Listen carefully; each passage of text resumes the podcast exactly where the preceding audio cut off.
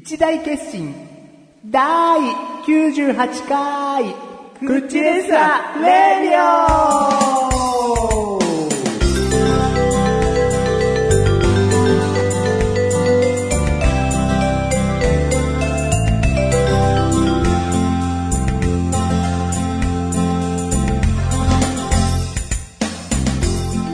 はい。じゃあもうその決心したことは、はい。忘れて、忘れて。うんなかったことにしもうよ本当そうですね。ねで、波風立たない。う。うん。もう普通の生活をね、ただただ過ごしていく。今まで通りのね。それを私は実は求めている。おーん。なので、一大決心はは、しない。ね、乗せられるんだよ。一大決心させない。せない。そういうのもう一大決心とは言わねえんだよ。人にさ、うんやめとけよって言われてさうん、一、回も反論することなくさ、うん。そうだよなっていう一大決心。うん。だからまあ、そこまでの内容だったのかもしれないですね。そうなの？俺の、俺から言う話が。まだ乗ってんの？あのー先日ですね、うんあのー会社の同僚とですね、カラオケに行ったんですよ。うん。うん。そこで起こった一大決心。はい、はい。はいはいはい。はい、あなた。もう、うん。その共感できる人とじゃない限り、うん。電波組インクの歌はカラオケで歌わない。あんなに弾かれると思わなかったわ。もう絶対歌いません。という一大決心。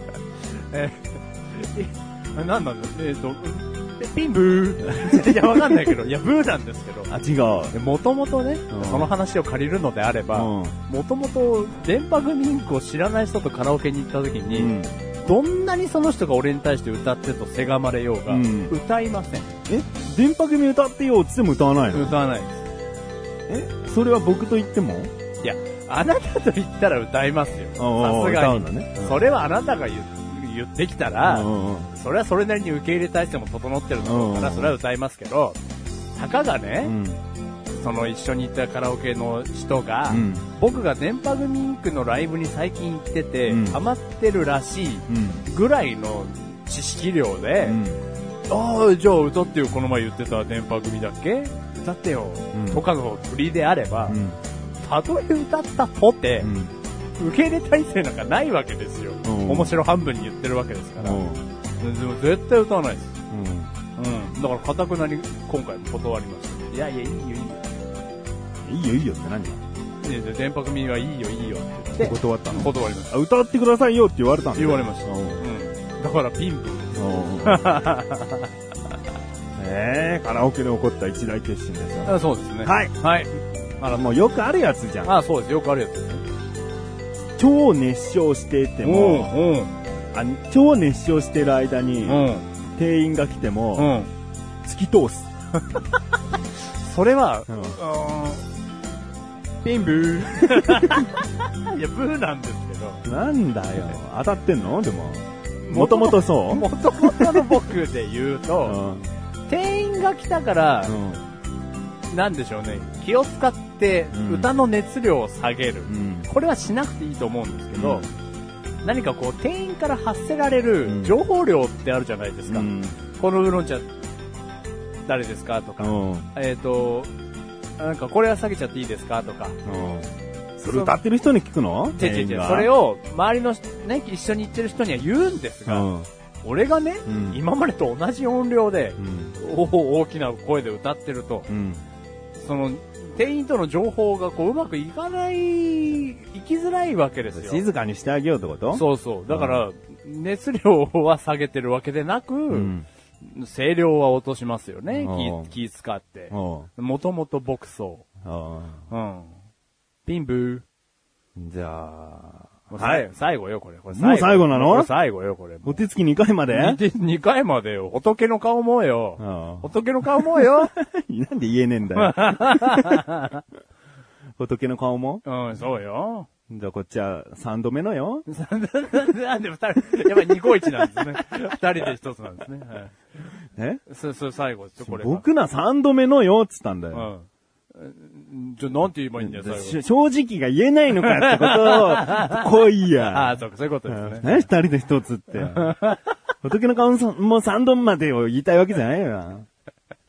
え、正直？え？それは3度目の正直でしょ？そうだよ。だから3度目のって言ったんだよ。うん、はいはいはい。そしたら2つで一緒になる、なんだかんだらつったらだよ、お前。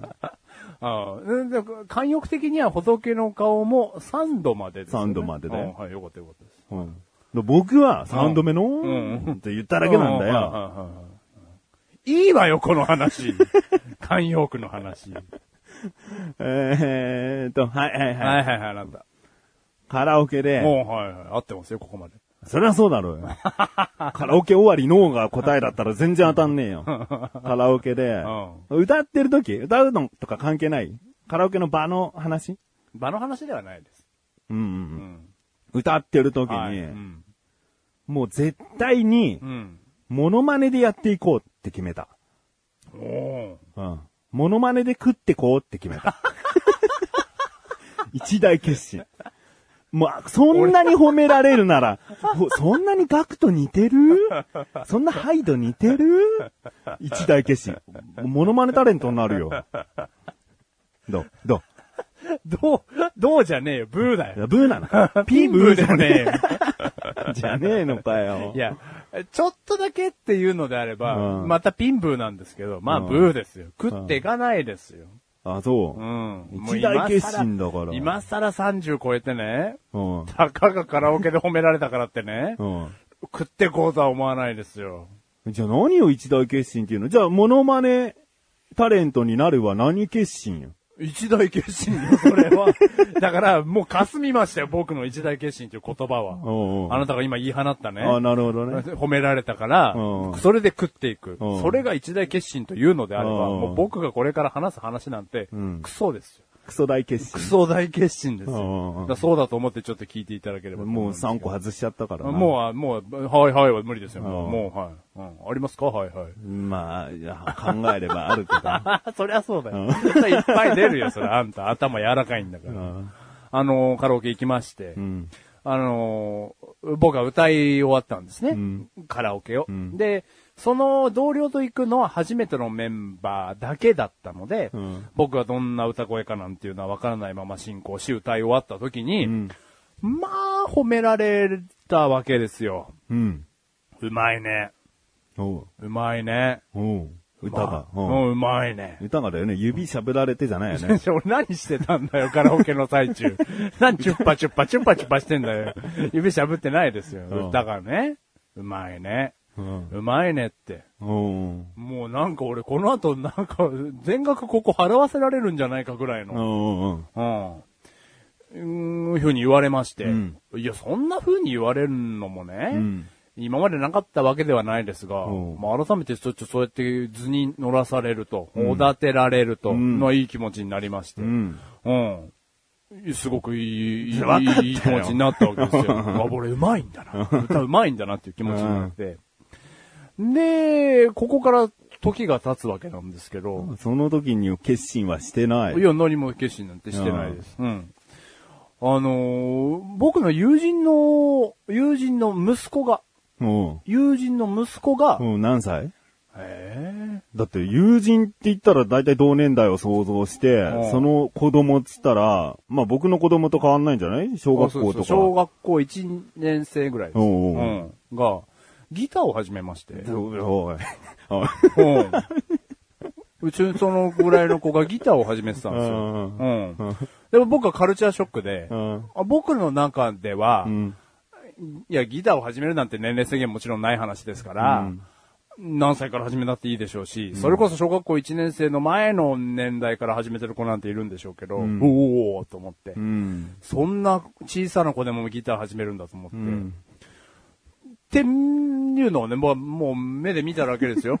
小さい子がギターをやっているうん。のを見ただけなんですけど、うんああ、いいなーって思いまして、うん僕決めたんですよ。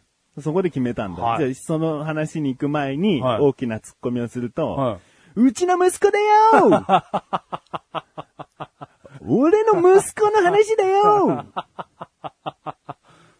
ですね。なんでそこ伏せたんだよ。いや、ほら、あなた、いろいろと家族の話 NG ワードがいっぱい散りばめられてる可能性がありますから。あえて？うん、そう、あえてです。気を使ってくれたの？そうそうそうそう。お前それ NG だよ。お前それ NG だよしか僕言われてないです。うん。それしか言ってないわけね。ああ、そうですね。であの、もさっき言ったカルティア G ショックは NG だよ。え？カルティア G ショックは NG だよ。カルティア G ショックの話してねえよ。え？俺カルティア G ショックの話一回もしてないでよ。ですちっちゃい子がギター弾いてて、ん僕カルティア G ショック受けましてって言ったら、俺そんなに時計ジョーク 出ましたっけ？うん。いやいや、カルチャーショックですあ、よ。カルチャーショックだった、んああじゃあいいんだけど。俺カルティア G ショックだったらもうダメだって。NG だったよ。あ、そう、うん俺もカタカナ話すのやめよう。全部違って聞こえてる可能性があるから。うん。時計僕疎いから、うんもうそういう話とかされたら、うんもう困るから。カルチャーショック。カルチャーショックね。あ受けたわけですよ。で、まあ、ここで一大決心の話につながるんですが、うん。うん、何を決めたんだ？いやー、ギターをね、おう。始めようかなと思います。出島？でねいや、マジで、うん。でね、で、出島ですよ。でね、あのー、で、なんで、うん今前にいる、一緒にやってる人がね、うん。出島と言ったかと言いますと、うんまあ僕、これで人生初の発言じゃないわけですよ。うん。ギターを始めようかな。うんこの今言った僕が言い放った言葉っていうのは、うんうーんどうも僕マシュル。どうもマシュルです。マシュルだったのはどうも、出島ですい。出島じゃねえよ。出島？出島ひろしです。。出島じゃないでしょ。メガタマでしょ。あああね、メガタマひろしです。うんはい、どうも。の、マシュルがね。メガネタマーニでうんす。ひろしです。うんひなんでヒロシを入れてんのよ？そのね、マシュルがね、うん。人生的にギターを始めたいって言ったのが今回初めてじゃないわけですよ。うんそれを、うんメガタマ知ってるわけですよ。うん。だから、お、またこいつ言い始めてるとね、うん多分思ってると思うんですけど、うん。あのーやっぱり、前回、うん。ギターを、うん。前回ギターをやろうって思ったのは、高校生ぐらいの時で、うん。で、まあ、ざっと話すと、ギターやりたいんですよねっていうので始まり、うん。で、その時からギターが弾けるメガネタマーニにうん教えてもらい、うん。で、なんだったらメガタマンからギターを借り、うんまあ今もうもらってる状態ですけど、うん借り、お前これ使ってやれよと言われて、まあ初めて。うん。で、結局簡単に挫折をして、もう触んなくなったんですけど、うん。あの時何がダメだったのかな？それを紐解くわけですよ、うん30にもなって。うん。そうすると、あの、コードがこう指が抑えら、抑えらんないだとか、うんなんかそういう技術的な面よりも、うん。弾く場所がなかったんじゃないかななんて。紐解きまして。僕僕あの時自分の部屋もなかったし。あの、ギターを弾けばうるさいと言われるような環境だったので、うん。あもうなんか、億劫中の億劫みたいな。弾きゃうるせえって言われるみたいな。うん。あの、そういう狭い環境を想像してもらえればいいんですけど、うん。今考えると、まあ自分の部屋はないんですけど、うんまあ別にもう自分の、うーんうん買ったね、うん家だし、ギターを弾くスペースもあるし、うん。うん。弾く時間がどうこうっていうとちょっとあれなんですけど、まあスペースの問題は大丈夫だなと思って。うん。で、2個目の問題はこう、ん前回はこう、メガネ玉からもらったギター。うん。自分のお財布を汚してないわけですよね。うん。ら今回あのーまあ、メガ玉からのアドバイスは少し受けるつもりでいますけど、うん自分のん財布を汚して。ちゃんと自自分のギターを買って。追い込み。追い込みというか、まあ、買ったぞと。お前これ金出して買ったんだから。自分のもんだぞっていうところからもスタートして。で、あと何かこう、切羽詰まるもんもなく、やろうと思いまして。おう。ゆっくり。そう、なんか何月何日に発表があるとかだと。うん。急成長はするんでしょうけど。うん。僕飽きやすいので。うん。あのーそれこそ、歌いたい歌なんていくらでもあるわけですよ。うんだからこうね、うんサルカン石さんの白い雲のようにすら前回何もできてないわけですよ。スラってい。う、まあ難易度がね、聞いてる人より分かる人には分かるけど、分かんない人は分かんないから。はい。うん。あれはシンプルなね。はい、うん。難しくないコうん。ード進行で歌えるという、うん。ね。それすら前回できないところで終わってますから、うん。まあ、ちょっとギター始めてみようかななんて。思ったの？思って、もうギター買っちゃおうと思ってますけど。でもか、まだ買うまでに至ってないのは、この話を一旦僕に相談というか持ちかけてからにしようっていう意味で動いてないだけ？あそうそうそうそう。うんそうそうあギター買いましたよとだと。うん。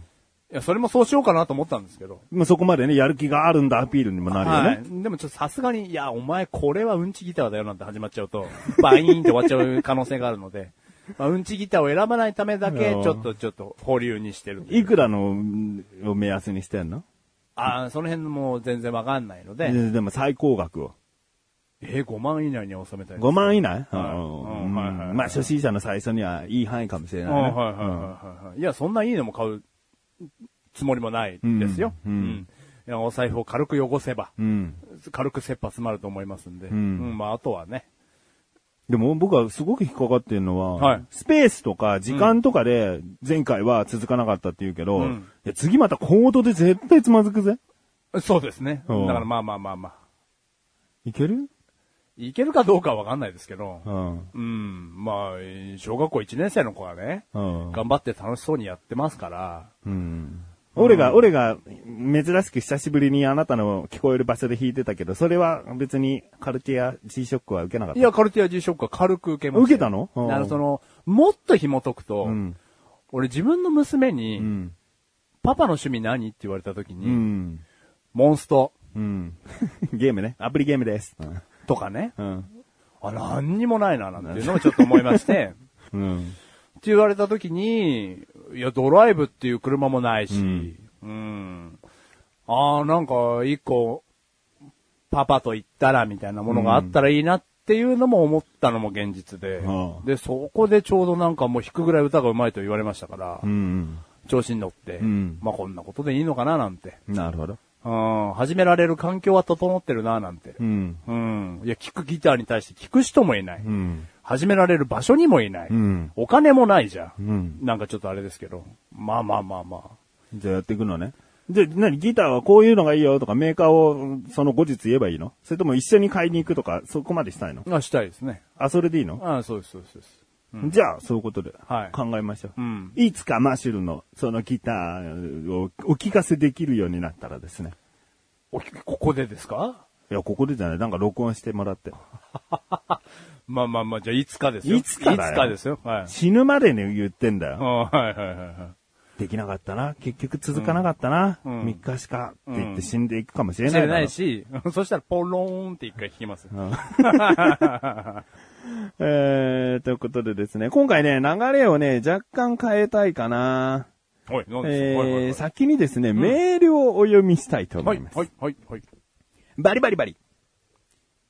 口ネームトマトンさん。ありがとうございます。ダイエットのスペシャリスト、メガタマさん。アイドルオタのマシュルさん。どうもトマトンです。どうも。どうも。確かに僕は、この11月中はダイエットしてるんだよ。スペシャリストではないかもしれないけど、自分をただ追い込むだけのダイエッター痩です、ね。せるねアイドルオタの。あ、どうも。どうも、アイドルオタです。いや、もう別に、アイドルオタですよ。うんはトマトンレポート来ましたね。はいトマトンさんねの潜入レポートのようなね。えー前は、あの、なんだ、コミケ。コミケコミケのレポートとかね、してくださいましたね。いつ、いつ、じゃあ、潜入犯を雇ってるんですかね。で トマトンさんのペースでメールをいただけたら、みたいな。うんかっこもうコーナーですよぐらいのね、うん扱いになってますからね。うん。えーいきます。ということで今回は満喫こと漫画喫茶です。おイメージとしては終電逃した人の泊まる場所、定住する場所のない人が連続して泊まる場所、数ヶ月前まで絶対に行く必要のない場所であった満喫になぜ行くことになったか。それは、読みたい漫画があったからです。へオタクになって3年目を迎えたトマトン。今年の春アニメから始まる前のチェックをするようになりました。昔と違ってアニメ放映は3ヶ月はワンクールとする長さになってますとー。うん。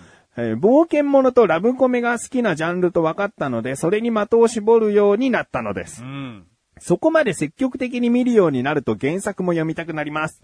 どんな内容か知るにはコミカライズされた漫画家が手っ取り早いのです。最初のうちは買っていましたが内容的にもう読まない本も含めて場所を取るようになるし、アニメ化されるくらいの作品となると、ラノベだけでなく漫画も相当な関数が出版されています。一冊600円超えをしているものをちょっと気に入ったからといって、大人買いは限度があります。うん。そして同時に勤め先の同僚に満喫をお勧めされていたので、快活クラブというお店ですね、に行ってみることにしました。うん。料金体系は簡単に言うと、お一人様3時間1000円、6時間1500円、9時間2000円弱、12時間2000円強です。うん。禁煙は2階で、喫煙席は1階です。座り心地の悪いシングルシートと座り心地のいい椅子のリクライニングシートと寝っ転がれるフルフラットシートとマッサージシートとペアシートがあります。ドリンクバーがあり、ソフトクリームも食べ放題で無料です。汚いイメージがありましたが、しょっちゅう掃除をしていてそこそこ綺麗です。ここが一番のポイントでした。ホテル並みの清潔さを求めたいところですが、料金体系から言っても許容範囲内です。私が指定するのは禁煙のリクライニングで涼しい席です。最初は6時間いました。時間はあっという間でした。目的の漫画を読破して満足で帰途に着きました。それ以来私は満喫の虜です。お二人はいかがでしょうか？という内容なんですよ。ありがとうございます。ありがとうございます。まあ僕らはね、うん。そもそも満喫にうん悪いイメージを持ってない。はい。でしょ？うん、持ってない。僕も持ってない。うん。いざとなりゃ行きたい派。はい。ね。うん。ということでですね。まあ、このトマトンさんのメールをきっかけに、あのコーナーも行っちゃおうかなと。おう。楽しいことおほほ今回のテーマは、満喫。満喫そう満喫で行こうかうなとん。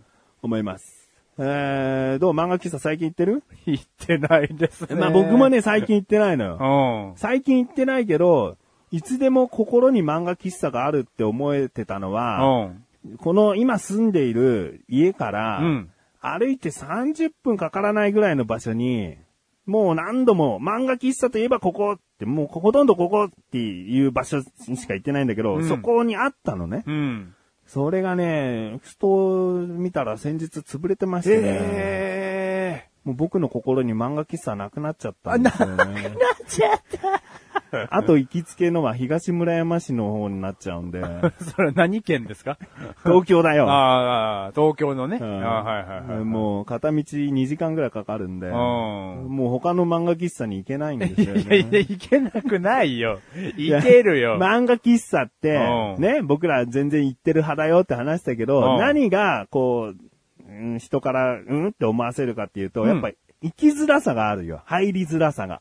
うん。どういうシステムなの？みたいな。はいはい。漫画が読める喫茶店なら、まず、この店員さんに何名様ですか？あ、一人です。つって席に座って、で、適当に本を取ってっていいのかな、うんこれが漫画喫茶だよ。うん普通に考える。まあまあまあまあね。ででも違うじゃん、実際は。は何時間いられますか？どうんどこどこです？どこのシートがいいですか？ってなんか座席表みたいの出されて、うんここがいいですとか、うんそういうこと言って、かなんかね、プレートもらって、うんその部屋に行くみたいな。うん。全然喫茶店じゃないじゃ まあね。ん。もはやね。もうもはやね最初はそうだったかもしれないけど、うんもはや違うから、うんだそういうのよくわかんないみたいな。だかうんらスターバックスの仕組みよくわかんないのと同じ いやいやで。大いにわかりますよ。うん、で全然こう、関わってきたことのない人には、まだまだ入りづらいところはあって。いや、入ったことない人なんていくらでもいるでしょうねうん。で、僕はもうその行きつけっていうか行き慣れてる、その漫画喫茶があったから、行ってたけど、うん。もうこの辺だと駅前の方とか行かないとないのよ。おはいはいはいはい。駅前にあるね。あるね。あるでしょ、うんだ、もう駅前までは行けない。漫画喫茶のために。それこそ、その、サラリーマンの終電がない人とか、うん。昼間っから何やってるんだろうみたいな人とかが、うん。駅前だとやっぱ賑わいすぎてているじゃん。うん。僕が行ってたのは住宅街の中にポンとある漫画喫茶だったから、うん。なんか、人と会っても地元感があるんだよね。知らない人だけど、ど 今日はなんか休日なのかなみたいな、なんか、だね、駅前となるといけないかな。もう漫画喫茶に行くことはないのかなと思っちゃってんの。い、行き、行けるよ。行くよ。いやいや、僕サラリーマンじゃないですし、終電逃さないですし。終電逃さないですからね。ううんん。うーん、そうですね。でも各いうマシュルももう全然行ってないですから。うん。あーそれは漫画喫茶のある、その、勤め先どんどん変わっていくだろ？はい何年かで。その時に、その、よく行く最寄り駅の近くに漫画喫茶とかがあれば、行ってたんだよね。前までは。うん。たまいやーでもほんとそれすらたまにですよ。ううーん。なんか、そうですね。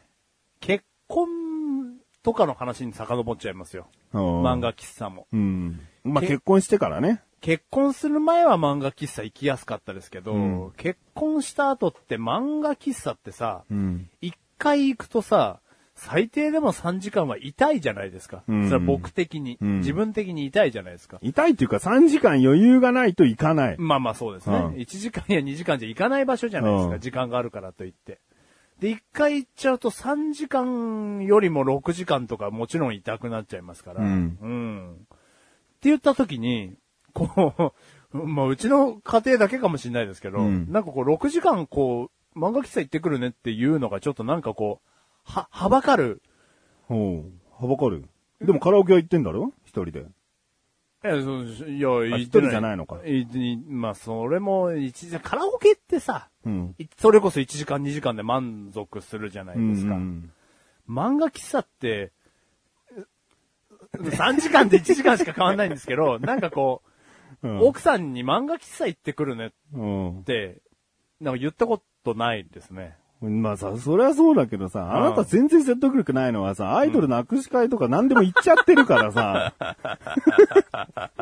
はい。それでもう休日丸一日潰してるやつがさ、ね。だから3時間漫画喫茶行ってくるねってのはさ、って、何どの口が言ってんだよ。だからアイドルウォーターの時間で使っちゃってるから、うん。もっとその分もっとはばかってんのかもしれないですけど。もう無理ってことでしょ。でも、結婚してからを考えたら、うん。別にその、今、電波組というアイドルが好きっていう時期じゃない時もあったじゃん。ありましたね。その時に漫画喫茶っていうのはなかったんでしょ？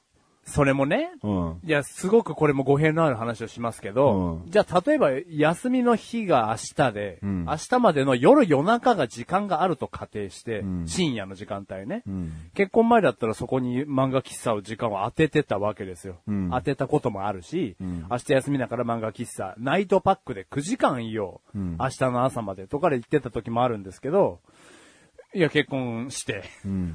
明日の朝っていう同じ状態だとしても、いや、その、じゃあ、ナイトパックで 漫画喫茶行ってくるね、9時間とかってうん。言言えないですよね。で、言えないよ。うん。ね、なんかその、だからなんかこう、風俗店に似たところがちょっとあるというか。漫画喫茶に？なんかそれ、だからそれ、じゃあそういう、だから、なんつうかね。それなんかビデオルームみたいな話だろ？いや、そういうことじゃなくて、なんつうんですかね。世間的、なイメージをそう思ってんの？うん、違います。家から長時間出るうん。っていうことに対誤して。解されるってことね。そうそう、されやすい。それ安いの？漫画喫茶に行くっていう？だからそれナイトだからでしょ？じゃあ。でもじゃあ昼間にしてもですよ。漫画喫茶休みに行くの日にがね。いや、だアイドルの握手会行くやつが、どの口が言うんだよ。でもアイドルの握手会に行ってもね、あの、帰り、チェキ見せるわけですよ。お、やってきたよ。うん嘘じゃないじゃないですか。うん。なんかその、う浮気相手の家に行ってるとも限らないですよ。6時間もあったら。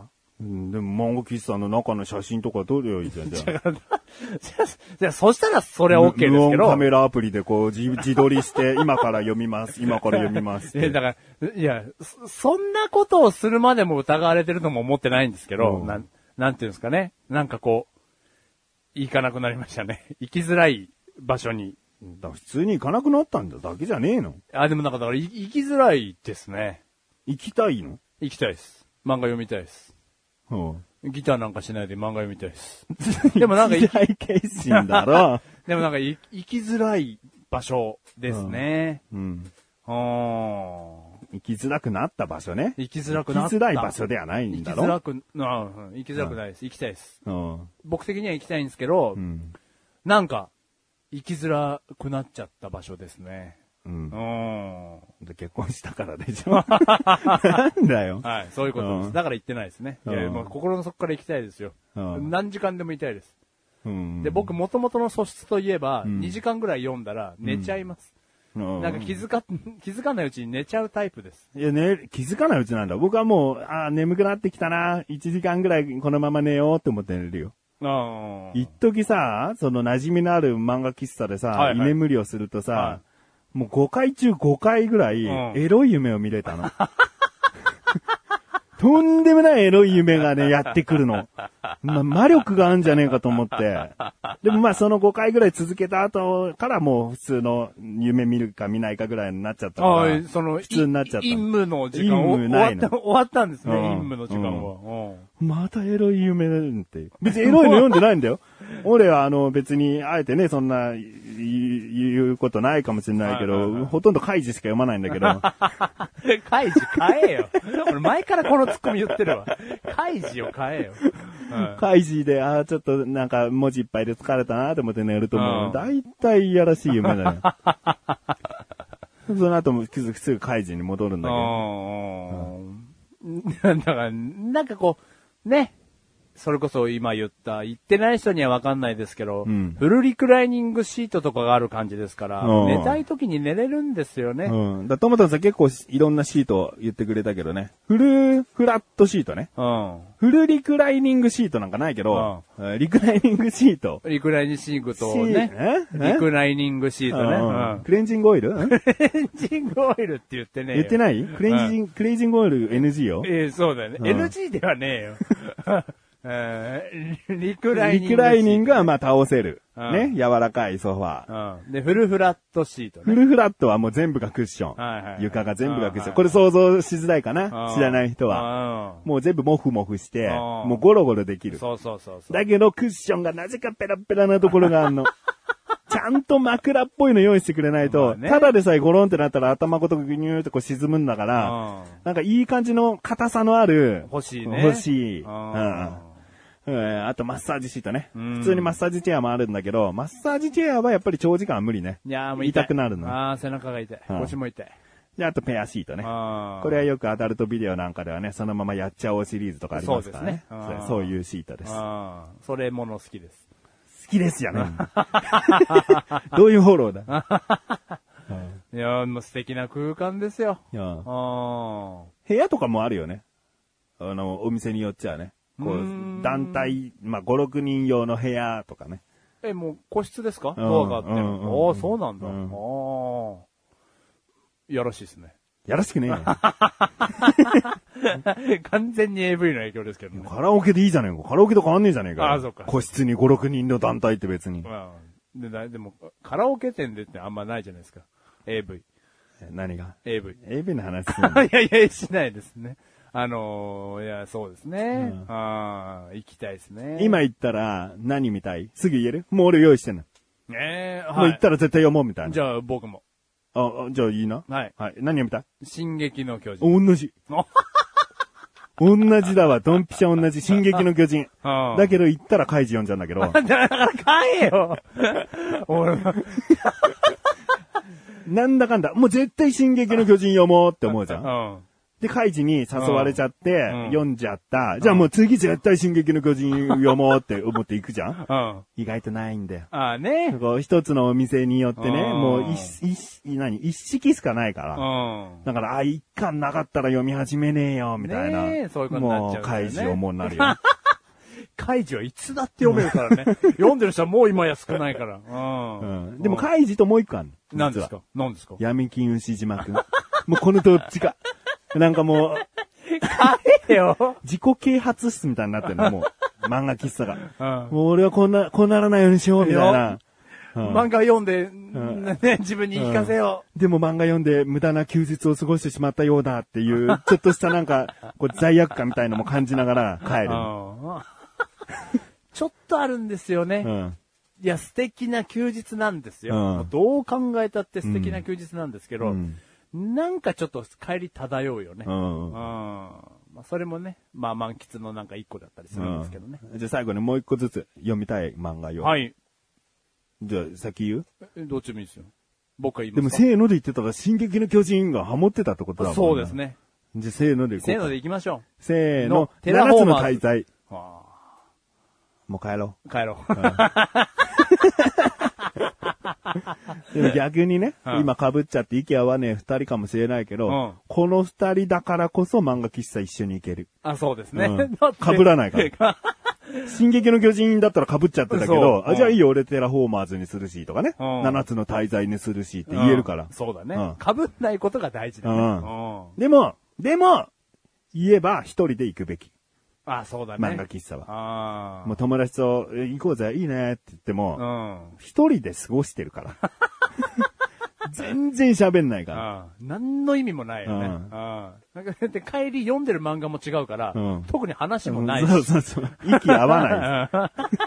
俺寝ちったよ、俺も、みたいな。そんな会話しかない。え、何読んだの結局、うんカイジ。カイジ。カイジ。また8巻で終わった。いつもね、いつも、い1巻かつも8巻で次読みてえなと思うんだけど、次行くと時間空いてるからまた1巻から読んじゃうんだよ、つって。で、また8巻で終わっちゃって。帰れよ この番組はメガネとマリのマッシュルから楽しくお送り、四万吉。すまんきつ。ああ。もう、でも行きたいね。こんだけ言っててもね。うん一緒には行かないけど。そうだね。そうだねって言いやがった。さあ、ということでね、えートマトさんメールありがとうございます。ありがとうございます。良いきっかけをいただきましたけども、えー、楽しくトークもね、こんな感じで入ったことも、入ることもあると。はい。ということで、バリバリ。さあ、今回はね、スペシャルでお送りしておりますね。うん。え何々スペシャルですか？何スペシャルですか、今回？緊急特番スペシャルですけど。緊急特番スペシャル？え聞いてないんですか？聞いてないです。今日スペシャルですよ。聞 聞いてないですよ。一大決心なんて話してましたけど。え、だからこその一大決心なのかなと思ったら、なんか、僕ギターやりますってしょべえやつだったけど。俺聞いてなかったの？え聞いてないです、何にも。なんすか？だからちょっとコーナーもね、今までメールはちょっとほら、オープニングトークの終わりに読んでたけど、先にして、はい。もう本題にがっつりいけるように、はいちょっと、緊急特番ですよ。何ですか、緊急特番？じゃあ題しますよ。はい。緊急特番、はい。マシュル離婚目前スペシャル ドンドンドンドンドン。さあ、もう今回ですね、あれ聞いてたよね？聞いてない。聞いてないの？はい。何ですか、この。聞いてない割にももう、今い今回の今までの話にもね、結構な、その、離婚目前みたいなエピソードありますからね。ありましたっけ？うん。な、な、何ですか？えやっぱり電波組はい。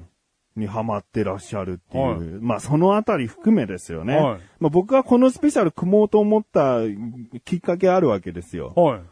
うーん、早い話前回、はい。えーマシュルの、マシュルの下克上のクイズでですね、はい奥さんがマシュルに、はい。生理的に無理って言った発言ありますよね。これ付き合いたての頃にありえなかったんじゃないかなっていう。ありえなかったですよ。そういうタイプの奥さんじゃなかったような気がするんですいや、よね。そうですね。だからその答えは意外で、うん。で、しかも生理的に無理がね、はい。そのゴキブリを体中に貼り付けてね、抱きしめてやるよって言ったら生理的に無理でいいと思うんだよ。ね？うんだけど、あなたただ朝起きてう、んソファーに座ってる奥さんの膝に枕してもらおうとゴロンってなっただけですうよ。ん。それで生理的に無理。うん。いや、もう、離婚 っていうね、アルファベット、あローマ字、離婚がね、離婚。うんうん頭にこう来たわけよ。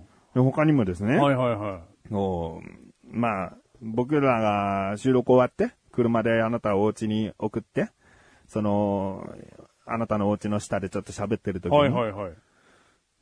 なんか奥さんが実は里に帰っていたっていう話を聞いてね。まあ別にいいんですよ。そう帰っていたっていうのは、まあ時期的な。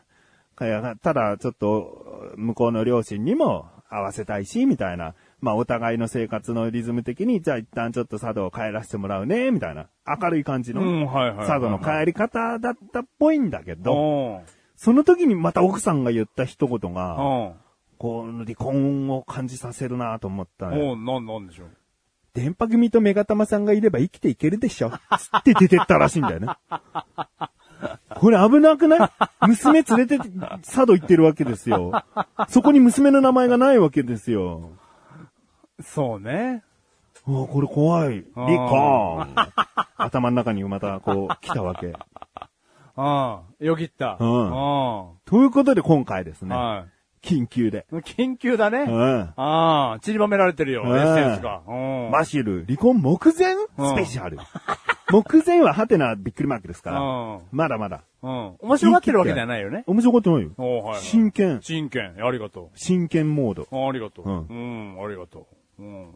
ということでね、はいお送りしていきたいと 思いま思ってす。思ってえな。はい。え、議題をね、議題？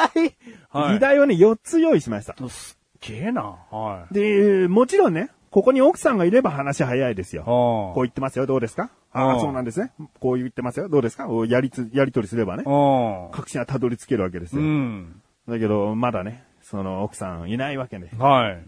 マシルとがっつり、こう、話していかないといけない。うん。だからマシルに聞い聞くことで、聞いている人は、まあ、メガタマも含めね、うん安心できるのかどうかうん。そこかなと思う。はいはいはいはい。一つ目。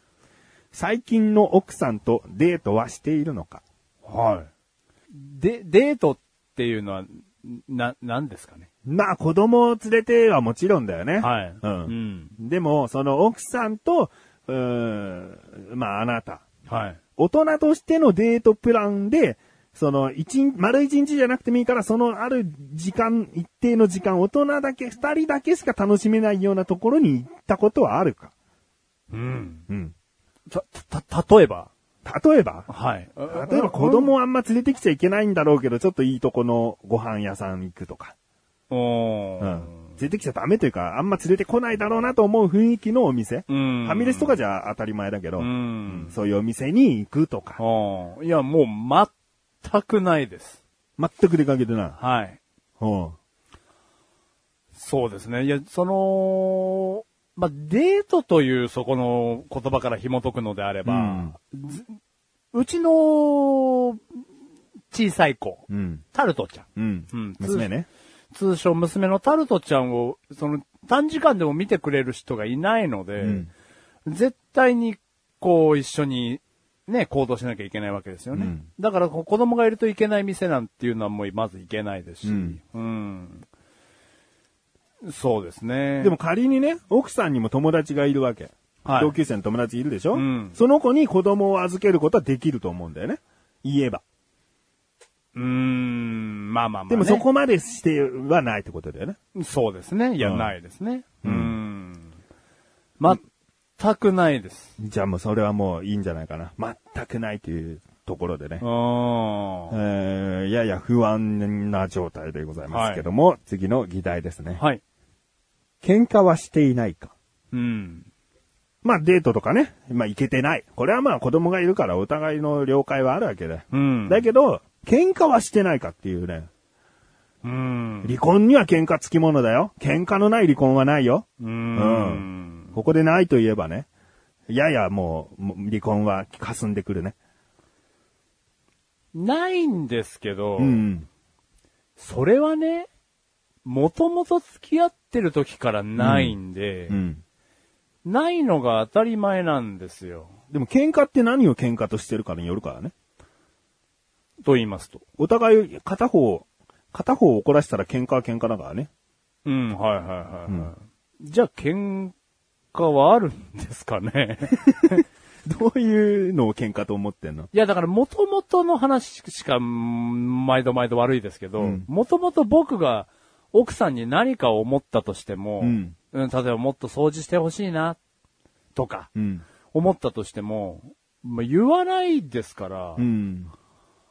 じゃあこれを今、昔からずっと僕がね、事細かに言ってれば、喧嘩は絶対にいっぱい起きてるはずなんですけど、うん。起きてない。言わないから。うんだからなんせ戦争になってないだけで。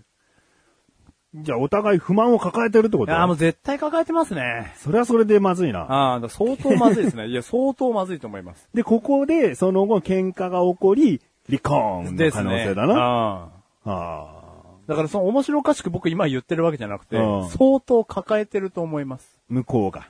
僕も。僕も。向こうも。これは僕も一部何か言えるの？お掃除しない。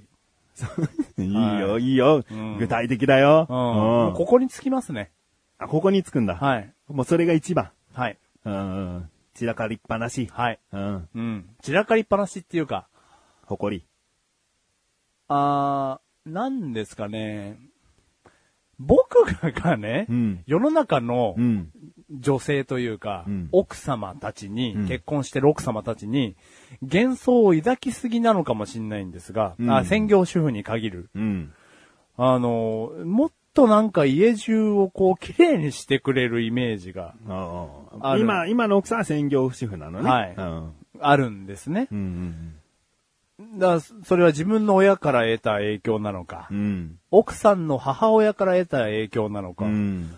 メガネたまーにのお母さんから得た影響なのか、うんはたまたもっと知り合いから得たお母さんの影響なのか、テレビからの影響なのか、奥さんってもっと家をきれいにしてくれるもんなんですよ。うん僕の中では、うん。それから考えると、やばいっすね。やばいの？うん。ゴミ屋敷にはなってないだろ？は近い近いのいや、そのゴミ屋敷っていう言葉もね、いや、ゴミ屋敷にはなってないですよ、それは。うんだって、俺が嫌だから。うんうんう。ん。でも帰ってきたら、うんそのお昼に食べたであろう、なんか、このクズみたいのが、うんその床に置きっぱなしとか。床というか流しの三洗ってない角、三流しの三角コーナー溢れてるとか。うん。そういうところね。うん、そうそうそうそうそうそう、だからそのね。あともっと言うと、こう、うちには小さい子がいるので、家の中をきれいにしといてほしいわけですよ。うんうんいつこのうちのタルトちゃんが、どこぞを転んだ時に舐めたり、うんどこぞを転んだ時に手に触ったり、うん。わかんないじゃないですか。うんだから俺がどうこうよりもそこら辺の観点から言ってもなんかこう、甘え、甘えなそれは言わないの？なんで言わないの？向こうも不満を抱えてるからそれは、それはだって言ってもいいことじゃん。その強く言う言わないじゃなくて気づかせるっていうか、普通の夫婦の会話として、もう少し掃除してほしいな。うん。でもそれは、すげえつまんない話になっちゃうんですけど、うん僕が仕事しか今してないから、うん。逆に、育児とか、そはいの、じゃあ掃除とか。あなたがすればいいじゃないというか、うんあなた仕事しかしないじゃないっていうリターンのテニスをされちゃうと、何も言えないぐらい仕事しかしてないんですよ、僕うん、今。うん。もうそれこそ食器の一枚、お皿の一枚も洗ってないぐらいうん。仕事しかしてないんですね、うん今。うん。だから、引け目しかないんですよ。言える身分じゃない。追い目うん。追い目しかないんですよ。それ分かっちゃってるから、なんとなく自分で。はい。完全に完全に追い目しかないから、うん。お願い事というか、うん。専業主婦がやんなきゃいけない自分の中の、この推移というか、うん目標値も言いづらいうん。面があって、でもそれを聞いたら、まあ普通に考えられるのは、じゃあ自分のその身分良くして、うん。言える立場になってから言えばっていうことになるじゃん結局自分はもう甘えたいから、で終わりなんだね。いや、仕事でも精一杯なんですよね。仕事がもう手一杯。手一杯。いや、俺がニートになら家超綺麗になりますよ。うん、だからそれは奥さん分かってんの？仕事でもう手一杯。もうアップアップな帰ってきてるっていうのは分かってんの？分かってくれてると思うから彼女も言わないんだろうなと思ってますけどね。じゃあ言えばいいじゃん。それだけ仕事で頑張ってるでもう自分はそれで精一杯なら、言ってみればいいじゃん。でやれようじゃないよ。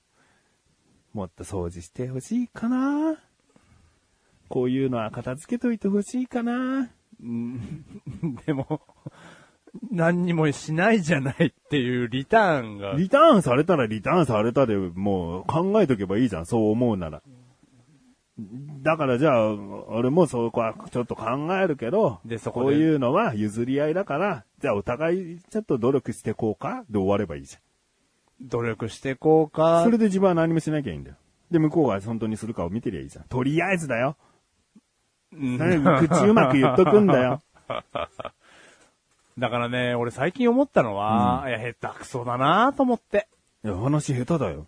うんそれはもともともっと知ってるよ。それ以上にというか、うん。こんなに、いや、俺人と生活、人と何かこうね、調和というか、うん。人と、あらゆる、その、男女がこう、ぐっと不特定多数、5、6人、7、8人いる中で、うん調和を保つのは得意だと思ってたんですよ。うん。仲を取り持つというか。うんまあ、じゃあなんだったら話の中心にいるというか。うん。得意なんじゃないかなっていう自己分析があったんですけど、うんまあ自分の家庭なんかに置き換えてみると、うん。長所だと思ってたことが実は短所というか、うん。あるある。言えないですね。で、うん言った後に来るであろう、その、冷戦というか、うん戦闘というかが怖いというか、うん。だ喧嘩を恐れてるんだいや、でも本当にこのまま離婚しちゃうんじゃねえかなと思って、そのなんかじゃあ一回始まったら、一回始まったら、うん。ね本当に離婚うん。が出てきちゃうんじゃないかぐらいうのん。感じがね、んあって言えないみたいなところありますね。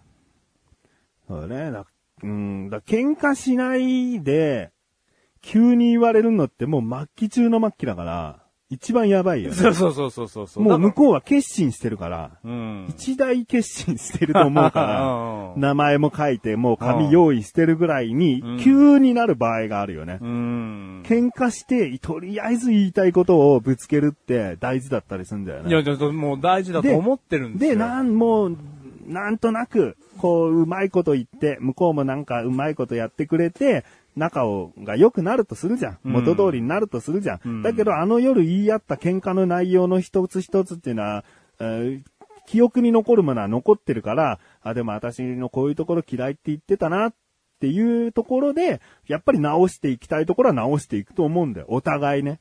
うーん。頭では分かってんすうよ。ん。うん。ただ本当に喧嘩をせずにここまで来ちゃったから、うんもう出会って10年ぐらい経つわけですよ。うん。なんか、こうもう、言いづらいですね。もう言えないのね。いや、言えないっていうか、もう言わなきゃダメだってもう本当に思ってるんですけど、うん。でその掃除だけなの？もうあとはちょっと、この配信上乗っけるのは、配信上乗っけるのでダメっていうので避けてる内容もありますけど、うんでも基本的にはそこがクリアされれば、掃除だけなの？あ、だからまあ掃除が解決されれば不満がないって言ってもいいぐらいになるってこと？はあ。結果ちょっといい、いい格好しいに聞こえるかもしれないですけど、うん俺のことなんてどうでもいいんですよ。うん。そのなんか例えば俺、じゃあ例えばね、俺最近ではないですけど、お店のパートさんに言われたのは、うんいつもワイシャツくしゃくしゃですねって言われたの。いつもワイシャツ？いつもワイシャツくしゃくしゃですねって言われたの。後輩に？あ、パートさんにア。パートさんお店のパートさんに、いや、うん何でも話を忌憚のなく言う子で、うん、いい、いいよ。もう結婚パートさんならいいよ。うん、結婚してて、子供もいて、うんで、私はもうすべてバリバリやってます。うん旦那のことも。あの、子供のことも私が全部やって、なんだったらそのなんか子供のすななんとか会とかあるじゃないですか。うん父母会とかの委員長も、うん。やりたくはないけど、みんなから推薦されてうん、完璧にこなしてますみたいな。うんいるじゃないですか、そういう人。うん。らそいつが言ってきたんですよ。うん。マシュルさんいつもワイシャツくっちゃくちゃですねって言われて。うん。これ恥ずかしいよね。恥ずかしいっていう感情。で初めて言われたんで、うん十何年も働いてて、ううんおー、マジ？なんて言って。でお前がお前が言ったの初めてだよ、なんつって。うんあーま見てる言わないもん、それは。うん、でも、でも嬉しかったんですよ。うん。変な話、さっきの話じゃないですけど、うん指摘されて嬉しいこともあるもんで、うんおお、お前よく言ったなと思って。うん。おい、マジ？なんですよ。よく言ったな、お前、つって。うん。で、そこで気づいたのは、うんああ、こいつは、うんこのパートさんは、うん旦那さんのワイシャツをぴっちりアイロンかけて、うん毎朝送り出してんだなとか。うん。あ、うちは僕一回もかけてもらったことないんで、まあアイロンがないですから。ああいうのがないの？はいあああ、俺一回もかけてもらったことないなとか、うんあともっと別の話を言うのであれば、ーうん。ぼ僕の昔からの女友達は、この前結婚したんですけど、うん自分の中でポリシーがあって、旦那さんには毎朝、もう、食い切れないほどの朝ごはんを出すんですって。おおいいね。男たるもの朝ごはん食わないで仕事なんかできないでしょ。うん。で、まあ昼ご飯持たせる持たせないとか、うん夜ご飯どうするなんていうのは、まあ家庭の事情なんで、うんまあどうでもいいですけど、そういうような信念が彼女にはもともとあったみたいで、うんもう朝早く起きてもう食い切れないぐらいのご飯を作るんですって。うん。で俺が別に朝ごはん食わないっていう体質なんで、うん。いいんですけど、ああ、そんな風に旦那さんを思ってるというか、ああいいじゃないですか。いいよ。いいな もう二つ出てきたじゃん。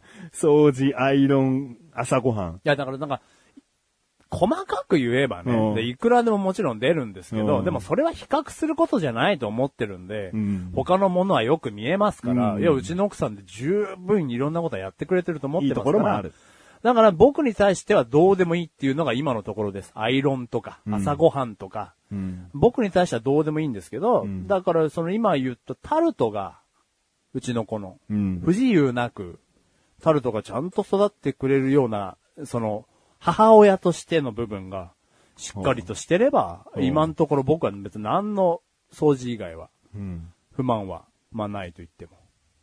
なるほどね。でも子供の面倒を見れないと旦那の面倒も見れないけどな。でも子供の面倒は見れてると思います。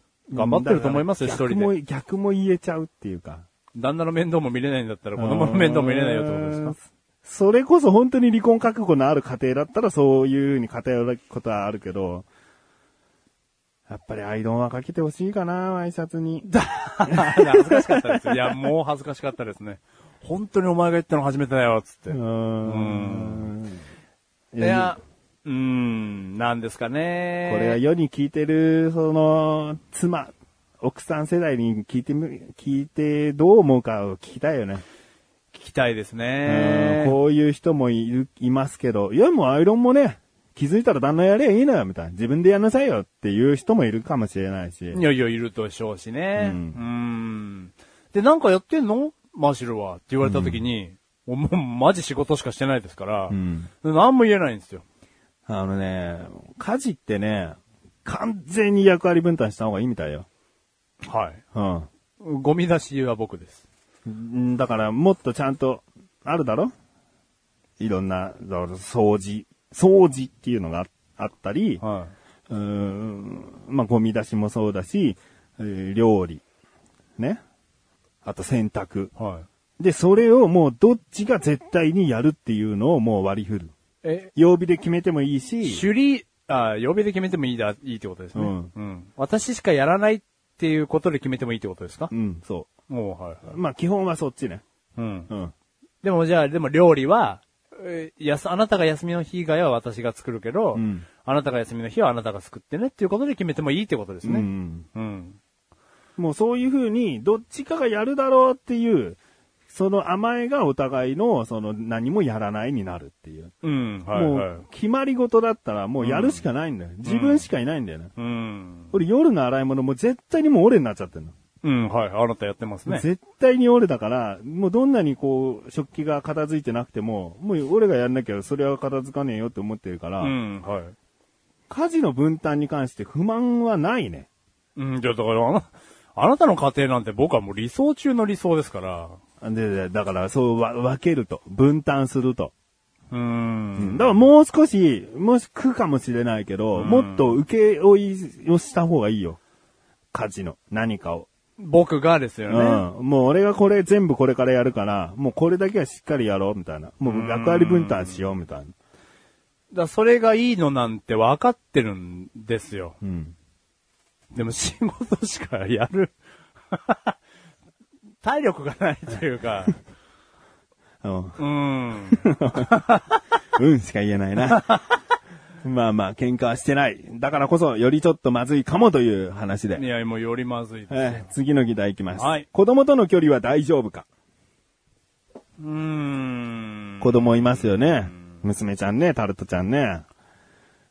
そう、佐渡に、佐渡島にね、奥さん帰るって言った時絶対にやっぱ子供は連れてきますから、はい離れるわけですようん。それが1ヶ月だったり、ん3週間だったり、こう、うん長期間といえば長期間、うん帰られるわけで。うんその間、その、今、何歳 ?1 歳？2 2歳まあ、1歳10ヶ月ですか ?2 歳10ヶ月、もうすぐ2歳のね、うん娘からして、その期間、父親がいないという生活が挟むっていうね。ね。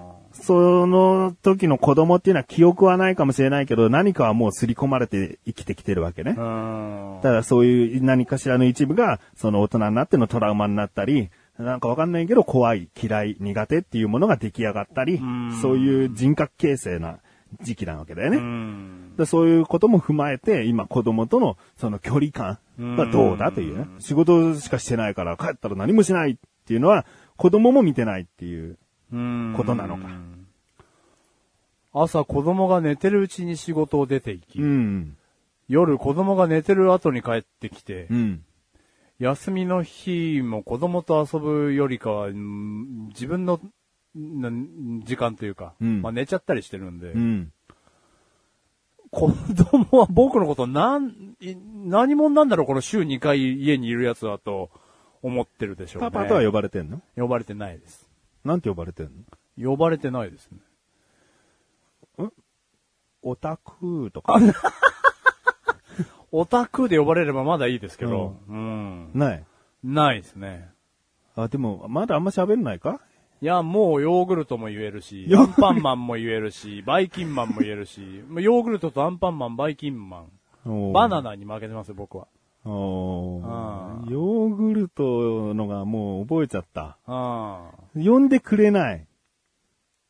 だから、これ誰？って聞いたらなんて言うのじゃあ。言えないと思いますね。バイキンマンか。ほぼ正解って言ってやりますよ。あーママはもちろん言えますから、うんうんじゃあ今度ママにこれ誰って言ってみてもらいますけど、うん。いやそれはパパをすり込む作業は、まあこれからや、じゃあやろうかななんて思ってでもるんですけどそれは奥さんの仕事なんですけどね。僕から言えば。パパ、パパをよく言っておくっていうことは大事なんだよね。いやいやいや、だから、うーん、パパあなた言ってましたね。も仕事だからねとかうんこう、パパがいない時が多いからこそ、こう、普段の会話にパパを盛り込ませて、パパという存在、存在をちゃんとしてあげるっていうのは、ママの仕事だよね。まあ、そうだと思いますけど、うん だから僕仕事しかしてないんで、あの、ちょっとこう、娘との時間もあんまり。帰ってきても寝てんだからしょうがないじゃん。そそそれはしょうがないじゃん。平日のその過ごし方はしょうがないじゃん。うん。で休日は、まあね、ちょっと体力的につって寝込んでるんだったらしょうがないけど、どうせ起きるわけだよね。その起きた後はどうなんだってことになるかいや、ら。接するようにしてますけどね。んでもだからまだ呼んでもらうには至ってないですね。ヨーグルトに負けてます。お風呂入れてんのは？あー今は奥さんですね。あもう奥さんになっちゃったの？今はね。はあはあーまあ、また一緒に入ろうと思ってますけど。あはああでも知らないおじさんとね、お風呂ってね。そうですね。週2回。は 週2回知らないおじさんとお風呂っていうのもね。まあ、不安な部分はあると。ーありますね。娘に対しても。今後なんかもっとこう喋ったりするし、うん。自分の意思表現とかもしてくるから、子供がうね。ん。その時にもう、本当に知らないおじさん、知らなくはないけど、ただのおじさんのような扱いされたら寂しいやな。いやー、もうし死にますね、多分あね。手繋ごうっつったら嫌だっつってね。ママがいいってなったりね。死んじゃう。じゃあ最後の議題ですね。はいアイドル好きを不満に思っていないか。これですね。ここがやっぱり離婚を連想させる原因になってるんだよね。今、根掘り葉掘り聞いたら、アイドル関係なくても離婚目前じゃないですかって 思ってる人は 多いかもしれない。それプラス、んアイドルのうん。うん。追っかけ、まあ、反追っかけをしてるよっていうね。うん。そこを、ちょっと、まあ、あえてもう最終議論としてはいはいはいはい。持ってきてるわけなんですけど、ここはどう思ってると思いますか？奥さんが。うーん。メガタマさんとね、うん。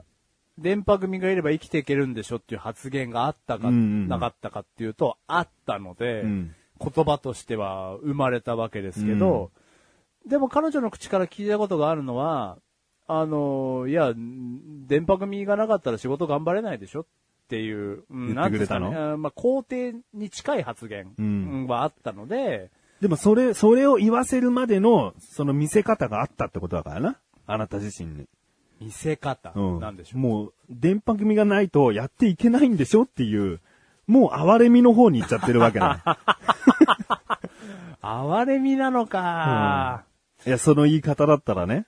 だって普通だったら、もう、もうちょっと家族の方向いてよっていう争いあっての、いや、でももうこれがないとやっていけねえっていうぐったりしたのを見せつけたから、うん。もうあなたは電波組ないと、ね、電波組あるから、今仕事頑張れるんでしょって言わせたんだよ。うん。うん。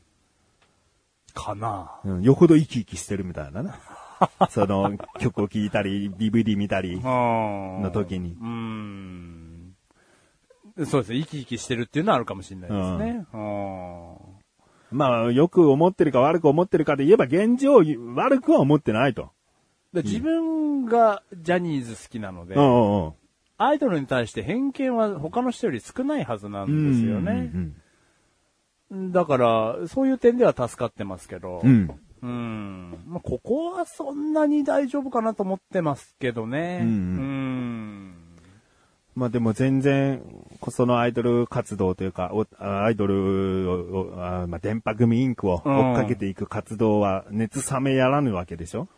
うんまあ、ここ2、3ヶ月ちょっと冷め合ってましたけど、うんあの、また、冬の、冬から春のツアーが決定して、うんうんチケットを取り終わりましたので、4枚だろ？俺はもうびっくりしてんだから。そのチケットの取り方に。1月からもう3月までの 4, 4公演のチケット3万2000いくらをもう買っちゃってるんでしょ？情報が、ダダ漏れですね。もうあれだよ、もうハックしたい、ハック。うちの奥さんにもまだ言ってないのに、ううんん、4枚取りましたので、ここからまた、少なくとも4月前までは、はい、春までは楽しむつもりですね。うんはい。うん。楽しみです。だってその日その日もう仕事休むことを確定してるわけだあろもう確定です。休めない日以外はチケット全部取りました。だもう相当だよね。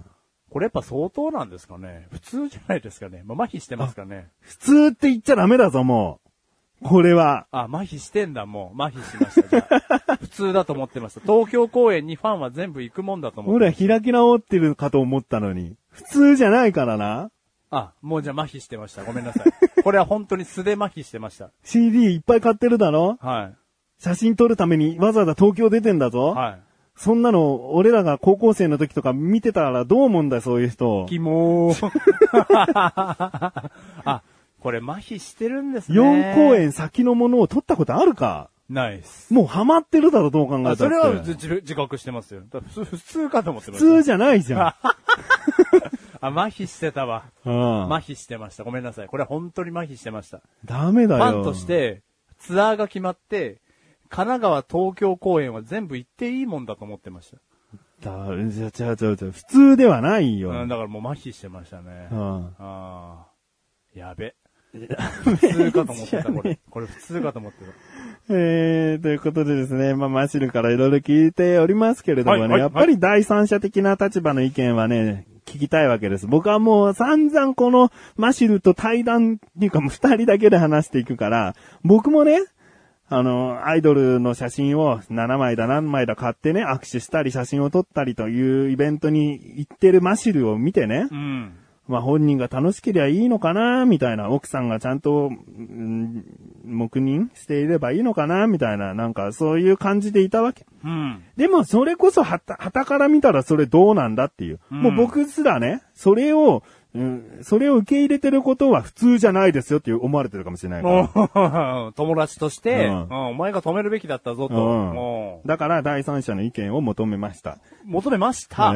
ツイッターでですね、えー今夜収録のクッチレサーラジオで取り扱いたいのですが、結婚6年目、子供2歳、夫がアイドルの握手会に行くほど夢中になるというのはどうお考えですか？妻立場、夫立場、どちらでも構いません。ご協力お願いしますと。ツイッターでつぶやいたわけです。もう不特定多数の人に向けてボンと、うん、言い放ったわけですね。うん。その状態をどう思いますか？うん女性、男性の両方の立場から意見が聞きたい。うんえーそれでですね、まず、とある女性。返事ある？うん。とある女性はですね、はいアイドルの他にも趣味があるならいいんじゃないかなと。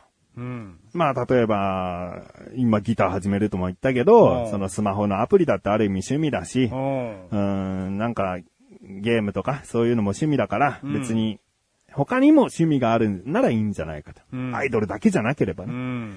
えー例えば、うちの旦那はソフトボールをやっていますけど、年間どのぐらいかかっているかは知らないですが、会費だの、打ち上げ、飲み会だの、ウェアだの、用品だの、かかるわけですからね。うちはお互いの趣味に全く興味がないので、世間体とかはわかりません。だからアイドル好きでも私的には容認します。とおー。いうことなんですうね。ん。まあ、この方のね、意見も、この方はね、結婚されて、新婚ではないですね。うん。うちらよりも先輩の。方だと思いますけどう。。うんん。だからそこまで来ればいいって思う、その、妻立場の人もいるのかなということですうね。んでもまあ、スポーツをやっているね、旦那さんとね、アイドル好きの旦那さんの、その、かかる費用がね、どっちも同じだった場合ね、うん。僕的にはスポーツやってるなら仕方ないなはあるけどね。アイドルのこのグッズ集めたり、無駄な CD 何枚も買ってこられる、その費用のかさみ方はちょっと違うんじゃないかなっていうね。それ娘がね、小学校もう高学年ぐらいになってもうはっきり物事言える立場になった時に、お父さんってなるよね。う んかなぁやばいなまあでも、もうちょっと時間が経てば、もしかしたら、この、とある女性のようにね、まあまあよくわかんないけど、別にアイドル好きとかは別にいいよ、みたいぁうん。なことになるかもしれん。ね。とある男性の方。はい自分もアイドルのようなものにハマっているので夫立場とはなりますが、家計を圧迫している、私生活に大幅な支障が出るとかの問題がない限りは趣味なのでとやかく言うことはないと思いますね。おー。うんうんそこはどうなの？この、家庭の、家計か、家計を圧迫してる感じは、はい。うんないと思いますけどね。だからほぼ無趣味だから、本当に趣味としての費用を使ってるって感じ。はい。うん。だ、なんですよ。毎月、毎日の生きることにかかる嗜好品が僕ないので、うん。お酒も飲まないし、タバコも吸わないので、うん。だから本当に趣味の範囲内のお金の中でやりくりできてると思いますけどね。ううんん。で、そこがもう大きな問題になる心配はない。まあないです。ここに関してはまあないと思いますね。ううんん。えーとある女性。世間一般から見てどうのこうのというよりは、あくまでも自分が妻だったら、ね、マシュルの妻だったらどう思うかという意見で書かせてもらいました。すげえ。えー妻へのそれなりの配慮が必要だと思いますということでですね、さ箇条書きが3つですね。来年の3月までのライブチケット4公演に行くということは、もうこの方も知ってますよ。おえー4公演に行くということは、誰ですか、これ。えーそれなりの時間を費やすということですよね。奥様はその間お子さんとお留守番でしょうか奥様にも同じぐらい好きに使える一人時間をあげてほしいです。うー。うんん。まずそのライブに行くとか、ね、丸一日その握手会だ、写真撮りに行く会だ、行くになっちゃった場合、うん。奥さんと子供は一人、あーまあ留守番になっちゃうわけだようね。ん。で、平日仕事してる間っていうのはまあもちろん、二人きりっていうのはしょうがないと思うけど、うんそういう休日をわざわざ、じゃあもう一人でどっか行ってきていいよっていうぐらいの一人の時間をあげてほしいですといううんことですね。はい。えどう思いますか？もうおっしゃる通りですね。あげ、あげてますか？あげてません。あげてません。えー続きまして。はい。そのライブチケットの価格が3万2千円頑張って稼いだんですから好きなことには使って良いと思いますよ。おー、ありがとうございます。ただし、奥様にも同じだけのお金を自由に使ってもらいましょおう。ね、あなたは、僕は嗜好品ないですから、タバコもお酒も飲みませんから、趣味もほとんどないですから、じゃあ奥さんも3万2千円分、何か、こう、来年の春までに大きく使ってもいいという感覚はある。あ同じ。分の趣味費用だよね。まあ、全く、な、なんでしょうね。3万2千円。うん。だそれをゆ許せるかだよ。あ、全然。あのーこの前の話ですけど、うんスマホの調子が悪いと言ってたんで、うんお買い替えればって普通にうん。言いましたけど。それは趣味じゃないです。必要なものです。でもだから、でもいいって言うんですよ。まだ使えるから。だからスマホはいいです。そういう、だからもっと奥さんが個人的に奥さんだけが楽しめるようなものにうんお金を使うってなった時に、だから使いたいって言われればう、ん。いいよって。もうすぐ言う立場になったよね、でもね。自分はもう、それほど CD とかも買っちゃってる負い目があるじゃん。あーまあ、追い目もあるし、もともとそこに関しては、ん全然全然。し、したいことがあるのであれば、うんどうぞっていうスタンスなので。うん。3万、別に3万2千円を超える5万6千円でも7万8千円でも別に全然構わないです。だからスマホを買いたいって言ったら即決で10万でも。スマホはいいけど、例えば DVD ボックスを買いたいとか、うん。こう、6、7万のうん。全巻揃った DVD ボックス買ってもいい？って来たら。いや、本当に欲しいんだったらいいんじゃないですか。うん、全然。じゃあ奥さんが言ってくる限りでは OK だよ。うん、全然。えー、三つ目。三つ目ね、これ超重要って言ってますね。はい。CD や写真の複数買いも楽しいものでしょうから、そこは仕方ないなという感じですが、奥様の前でそのアイドルの可愛さどれほど好きかなどは間違っても口にしないこと。女性の前で別の女性を褒める行為は愚の骨頂、間違ってもチケットを取っちゃったという浮かれモードでの報告や買ってきたグッズなどの披露をしてはいけません。してませんよね。ライブから帰る時には、ライブ行かせてもらってありがとうという感謝の気持ちを込めて、奥様の好きなケーキなどを手土産に帰るべし。とまあ、これぐらいの配慮があれば、それもありと思う派です。はこれぐらいの配慮って言うけど、三つね。うん。あ。素晴らしい。一人時間、自由に使えるお金、そしてライブなどに行って一人で休日を満喫してきたら帰りに手土産。うん。どう帰りに手土産って？帰りに手土産は聞いてます。聞いてます？なんか買って帰るって。あ、聞いてるの？うん。うん。いや、なんかそれは手土産じゃねえよ。ああ、今お水ないから買ってきてみたいなもんじゃねえかよ。それ気を使わせるっていう、気を使うっていう範囲だよ。いや、一人に、二人っきりにさせちゃったな、留守番させちゃったな、なんかこれ好きだから買ってってあげようかなって気持ちが必要だっつってんの。いや、その、その、で、その時々にね、うん。食べたいものってさ、うん。あるじゃないですか。で、あるよ。牛丼が食いたいのにね、ホイップメロンパン買ってってもしょうがないじゃないですか。そりゃそうだよ。ななんか食べたいもんある？でそれは逃げじゃん。気持ちは入ってないじゃん。いや、んいや、分かってますよ。あなたの言ってる食べことはたいものじゃななくたっていいんだよ。ありがとうの気持ちがそこにあるわけなんだから。いや、あなたの言ってることはう、ん。重々分かってるんですけど、うん。うちの家計家庭のうんプレゼントというかね、うん。何かを渡すっていう行為の時は、うん欲しいものが欲しうん。いが乗っかってるんですよ。うん。気持ちはそうなんですけど、うん牛丼食いてえ時に、ホイップメロンパンはいらないじゃないですか。うん。なんか食べたいものある？っていう LINE を送って、うん牛丼。牛牛丼丼買い物があるわ。だから、買い物だろっつってんの。じゃあ何か欲しいものはあるも買い物だろ？うん。今日はありがとう。なんかお礼がしたいから何か欲しいものあるだったらいいよ。それだったらいいよ、聞いても。え今日はありがとうは言ってます。これは絶対に言ってます。今日行かしてくれてありがとうねは言ってますよ。その LINE の時に、うん。その持って帰るものとともにありがとうがついてるか、帰ってきてありがとうね、今日はね。うんじゃないんだよ。えその手土産に関して今言ってんだよ。え帰ってきてありがとうね、じゃないんですね。だって、こ これは感謝の気持ちを込めて奥様のお好きなケーキなどを手土産に帰るべしっていうアドバイスいや、なの。全然だ、この女性が言ってることは、脳内では理解してます。うん。脳内では理解してますよ。うん。ただ、ケーキを持って帰った時に、うん食いたいもんが牛丼だった場合どうするんですか？それはもう向こうがバカなだけだよ。バカなんですね。違うんよ。そういうことじゃないんだよ。はいいやいやじゃあやってみたのかって言うんだよ、何回か。な、何をですか？ケーキを買ってきてありがとう。やったのかっつって。何も言わずにケーキを買ってきてありがとうって言ったことがあります今日はありががとうねっつってケーキじゃなくても好きな何かを買ってったことがあるのかっつってんの。何も言わずにですよね。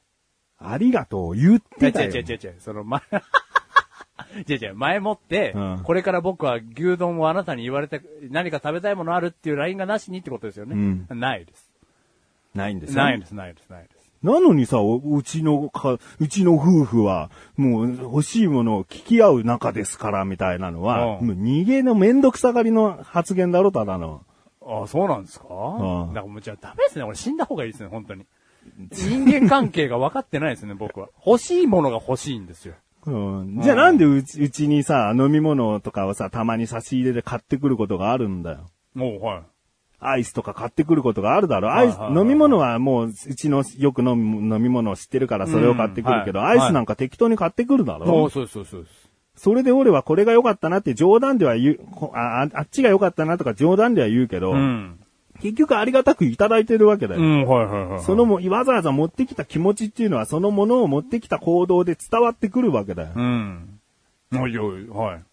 そういうことを少なくともして、したことはあるんだから、奥さんにもそういうことをしてみてはどうですかっていうことよ。うん。うん。だから、いやいや十分わ感謝の気持ちが、うんもうはっきり言えば感謝の気持ちは薄いんだよ。あ、そう？うんああ。薄いのか。うーん、薄いっていうか、思ってるかもしれないけど、相手には目いっぱい伝われて、伝えきれてない。はい、そうか。難しいもんだな。あはあ。むじゃ難しいもんだね、本当に。欲しいものをあげたいんですけどね。あ。うん。難しいな。だからそこ欲しいものをあげたいっていうのはいいんだよ。ああ。ただ今日は本当に、あの、楽しかったし、もうありがとうという思いがあるから何かもう帰りに買ってきてあげたいから、あるっていう。そのひ全部をまとめて LINE で送るなら欲しいものを買っていくでいいよ。ああ。うん。いやいやいや、そうだな。ただ欲しいものあるとかなんか必要なものあるだったらただの買い物、帰りがてらの買い物だから、うん向こうに感謝は伝わらないだろ。まあで欲しいものって、そあ今トイレットペーパー切れてるからトイレットペーパー買ってきてとかになっちゃうだろ。まあでもその、いきなりそっから LINE は始まらないですよ。今日はありがとねっていう LINE がちょろちょろってあってで、多分言ってると思いますから。うん。ああ。でもまあまあね。いや、言ってることはわかりますよ。あえー、メールでも届きました。このツイートをしてメールでも届いたんですね。えー、クッチネームトマトンさん。あありがとうございます。どうもトマトンです。それでは早速本題。個人の趣味の範囲と世間体というのが守られていればいいと思います。うん私たちの子供時代ならいざ知らず、今はだいぶ寛容になってきました。マシュルさんも奥さんも、確か大きなくくりで言うアイドルオタでしたよね。まさかマシルさんも奥様も家庭の財政を逼迫させるほど、逼迫させるほど、経済関連がないとは思えません。にやり。うん。問題は世間体です。ここでお子さんが被害者にならないでしょうか一言で言うと、あんたんちのパパアイドルオタなんでしょ？キモーいってことです。パパが子供から嫌われる、子供がパパをネタに嫌われる、なんてことは想像しやすいもんです。うん。え、奥様はって？アイドルオタであるあなたの素敵な素敵な奥様は果たしてキモいという印象をマシルさん並みに与えるでしょうか？そして、趣味に関する個人としての主張と趣味に関する親としての主張をどうするかで今後の人生、今後の子供の人生に大きな分岐点を与えてしまうことになるのです。いいか悪いかは別として。マシルさんの幸運なところは奥様もアイドルオタであることもさることながら、メガタマさんがここで問題提起してくださったことですね。よかったですね。ではでは。おー。ということですね。まあ、トマトンさんの言いたいところはでも、世間体の子供がどうなるかっていうことですねうー。ん。うん。だから、まあ、どうかな。それ、バレるかバレないかで言えば、バレる確率の方がすごい低いんだけどう、ん。でも、例えば、例えばね、何かのライブに行った時に、行く前に、首からかけてたタオルがみりんちゃんので、それを同級生の親に見られるとか。そこのお父さんなんか電波組のライブに行ってるお父さんよ、みたいにうん。分かられちゃうとか、うん。えー他にももう子供が電波組っていうのを知っていて、うん。電波組っていうのは、正直言うと AKB さんよりはまだまだマイナーなうん。グループですよね。うん。それを知っている子供、幼稚園でアイドルといえば電波組でしょとかいう発言をしたときに、え？誰が電波組好きなの？お父さんみたいなことになっちゃう。可可能性はあるよね電波組なんてマイナーだぜつって。うん。うん聞いたこともねえぜ。うんお父さん、お父さんオタクなんだオタクオタクっていうのは、もしかしたらあるかもっていう。まあ、まずいね。うんまずい。うん。そういうところですね。まあ、お金の問題とか、奥様が許してるかどうかというのは、トマトンさんは心配していない感じですう。ね。うんん。まずいですね、それはね。これちょっと考えた方がいいですね、それはね子供。のことを考えてああ、ね。これはまずい。はいああ、みりんちゃんのタオルを首にかけて帰ったことあるからね。まずいね。やめましょうね。うんうんああ、やめましょそれはじゃあやめう。る。やめます。やもうもうやめます。全部カバンにしもうもうまう。普通の格好で帰ります。うんはい。うん、まずいまずい。うん。えー、じゃあ最後。えー、はい。クッチネームライムスカッシュ。ありがとうございます。お子さんが小さい現段階では、その夫の奥さんが納得理解してくれているのなら、アイドルを応援してもいいと思いますう。ん。チケット代、グッズ代も決して安くはありません。その夫のことですから、家庭の生活費を削ってまでアイドルの握手会やライブには行っていないと思います。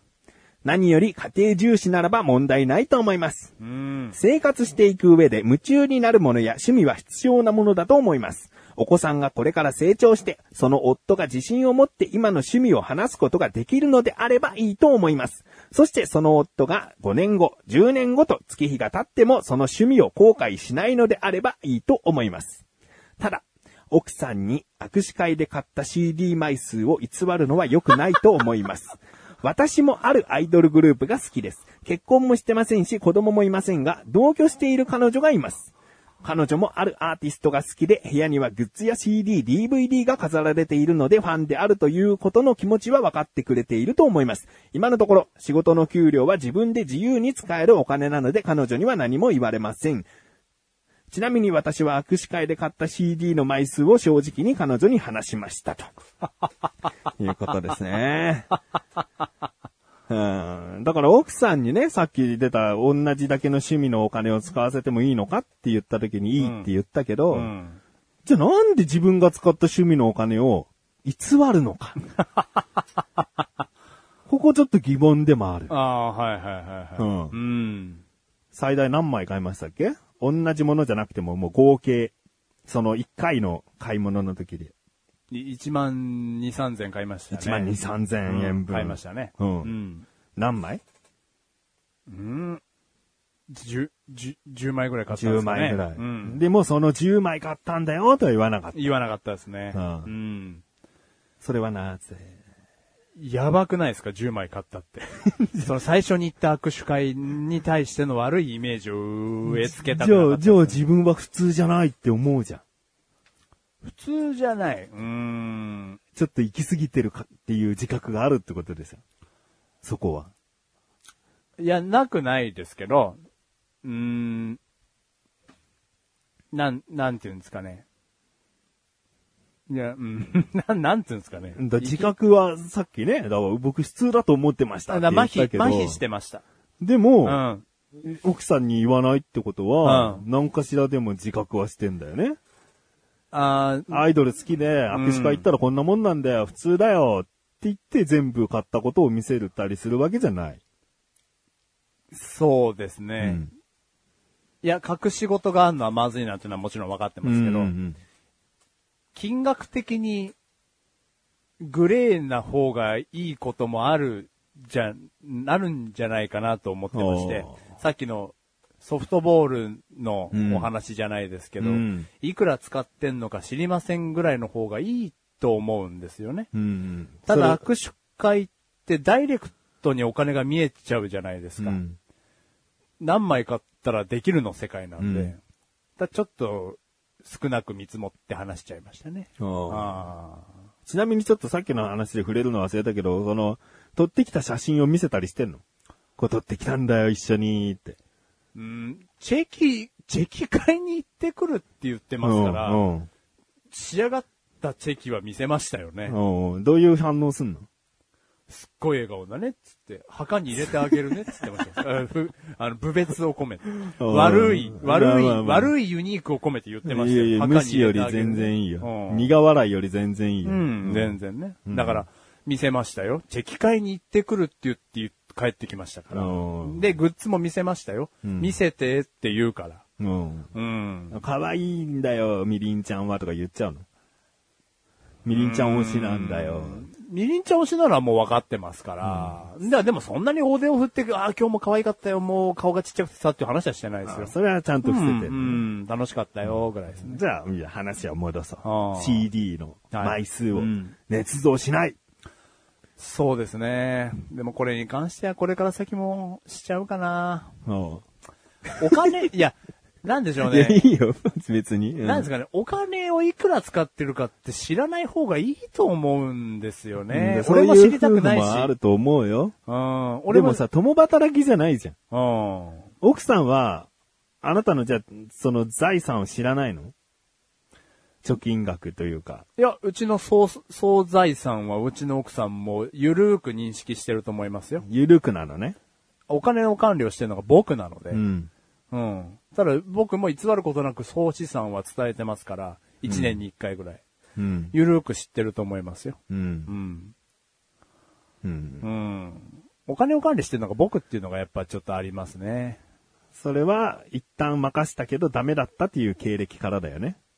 それはね、聞いてる人誤解するからね。ああ、そうですね。うんえっと、一回任したからというか、なんでしょう、僕がお金を管理したい。あしたいなの？したい。いですね。ううんん、あそれはなんでかっていうと、自分が、えー奥さんに任せて、いや、いるじゃないですか、旦那さんで。俺いくらうちの家にあるか知らねえよ。うん。とかさ。いうん。や、奥さんが管理してるから俺何万円しかもらえねえんだよっていう家庭あるじゃないですか。うん。なんか僕はそれがちょっと不安で、うん。自分でい全部今いくらあって、うん。なんとなくお金の流れが月いくら出てって、うん。年間でどれぐらいのその収支がこう出てるのかっていうのを知らないと不安なので、うん。自分でやってるっていう感じですね。うんまあ、夫婦それぞれかな。それは信頼感がないんだね、奥さんにと思う人もいるな。あ、そうですね。うん自分でなんか分かってなきゃダメなんで、んそれ自分で僕はお金の管理をしちゃってるんですけど。だからこそ金額を言うタイミングがなかったりするのかな。奥さんが家計を握ってれば、もう絶対にバレちゃいますからねうん。CD でいくら使ったから今月お金ないっていう風になるからね。うんなりますね。うんうんまあそういうことはね。言うタイミングが、わざわざ言うタイミングがない。ない。だって僕が管理してるから。うん、で、枚数は言ってもいいんじゃないかな。金額はわざわざ聞かれたら言えばいいけど、うん。枚数を言わないっていうのは、うん。これは金額的な問題じゃなくて、自分がそんなに入れ込んでないですよ、みたいな、ちょっとこう強く見せてるだけなんじゃねえかなっていう。まあ、んなくないかもね。うんうん。強がってるというか、強がってるじゃねえな。かっこつけてるじゃねえな。うん。いやそんな使ってないよ。うん、こうこんなもんよってなんかさここまでやったらさ、怒られる子供みたいなイメージでさ、うん。お母さんに怒られる子供じゃないけどさ、うん。ねえ、その、悪いことしてる認識が、ああないわけではないんだけどさ、うん。10枚買ってさ、握手5人としてきたよっていうのはさ、うん。ちょっとはま、はまりすぎというかさ、ハマりすぎだよ。普通じゃないんだよ。ハマりすぎだよ。あうん。うん。でも、いや、認識してるんですけど、うん。それはさ、それは何でしょう、使っていいお金の範囲の中でうん。楽しんでるから、うん。平気だよっていう、なんかその、説明するのも。なんか何でもかんでも、おこのお金に関して言うのは、うん。いいことじゃないんじゃないかなって、うん事細かに何でも言った方がいいのは分かってるんですけど、うん。お金に関してはグレーなことの方がいいいいこともあるんじゃないかなって、うん。うん、思ってますけどね。まあちょっと逃げの部分もありますけどね、これに関しては。若干麻痺してますよ、うんちょっとお金使っちゃってるなっていうのはありますけどね。うんうんまあ、そういうことでですね。はい。以上、その、旗からの意見というかね。すいません。いや本当にありがたいですよ、本当に。えーありがとうございます。僕のツイートからですね、こんなにもご意見いただけてね、ありがたいと思っております。どうですか？ざっと全部を、全部の意見を聞いてみて。もちろん、もう私はいいですよっていう人もいたし。うん。うん。うんもうこれだ、こんぐらいしておけば、まあありですよっていう人もいたし。あーでも、なんでしょうね。うちの仕事場のパートさんにも、うん。これアイドル、いや、俺離婚知見だよって話で振ってないですけど、うんあの、奥さんとこんなことがあったんだっていう話の延長線上での話で、うんうん同じ単語が出てきたのは、一人の時間作ってあげてるっていうのはやっぱ大事みたいなので、うん僕も脳内で理解してますので、うん。実行にそろそろ移せるかなって思ってます。うんその、おもうおっぱいが必要な子じゃないので、うんね、何時間に一回おっぱいをあげなきゃいけないっていうことがないから、まあ、だから段階を追って僕をパパって認識してもらって、うん週2回家にいる謎のおじさんからランクアップしたら、うん美容院行ってきていいよとか、うんちょっと買い物してきたらとか、うん。っていう時間をもう作ろうとは前々から思ってるので、まあやっとちょっと実行に移せたらなと思ってますね。前々から思ってるって言われるとここまでやって意味なくなるよね。でも実行に移せてないですから、でも前々から思ってるっていう、なんかこう、感化されたことはない今回で。いやいや、ありますあります。もう感化だらけですよ。すげえいいタイミングでねじ込まれたなと思ってますよ うん。だってマジ離婚間近でしたからね。離婚間近なんじゃないかうな。ん。いやいや、もうほんとマジいと思って生活してますから。うんあまあそこでね、ギターを始めようと思ってるわけですけどね。いきなりギターねじ込んできますからね、これで旦那がね一。大決心しましたからね、もう。旦那がいきなりりこれでギターねじ込んできますからね、家庭に。に。妻の一人の時間？ん？いやいや、ギターやるから。ポローンなんつってね。いやいやいや、うーんまずいと思ってましたからね。うんありがたいですよ、本当に。うん。うーん、なんで知ってんだろう、うちの家庭がまずいことって思ってますよ、僕は。ほう。いや、もう話聞けばさ、でも本当にね、もう丸一日その家庭を覗いてるわけじゃないからね。もちろん笑い合ってる時間もあるだろうしね。んなんか話に花開いたようなぐらい盛り上がってる時もあるだろうしね。ん。そんなもうギスギスした悲しい家庭でないことは祈ってる。う。どうだろう。な、悪いとこだけじゃないもんな。でもいいことが少なくなってきてるよ。あ暗いな。うん。あ、違う違う違う。だからなんだいや、暗くするつもりはなくて、うんでもこうやって嘘でも、いやうんいや、花開いてる時間がありますよとは言いたいんだけど、うん。嘘じゃねえだろだって。あるんだから。あありますあります。ただ減ってきてるから、うんそういう楽しい花開く時間が。うん。んだそれは子供が生まれたことで、時間のズレが生じてることは大きな要因なんだけど、うん。でもあなたの家庭みたいに、うん。全くそんな子供がいたってくすんでない家庭もあるわけなので、うん。マジいなと思ってましたからね。うんいいタイミングでしたね、本当にね。なんか変わる、変われそもう、いや、変わんなきゃマジいいと思ってますかうら、うん。本当に離婚のね、2文字が見え、見え隠れしてたりもしましたから、脳内に。ううん。ん。動かなきゃなと思いますね。はい。うん。ということでですね、緊急特番で、えー比較的笑いとかそういう部分を避けてですね、マッシュル離婚目前スペシャルをお届けします。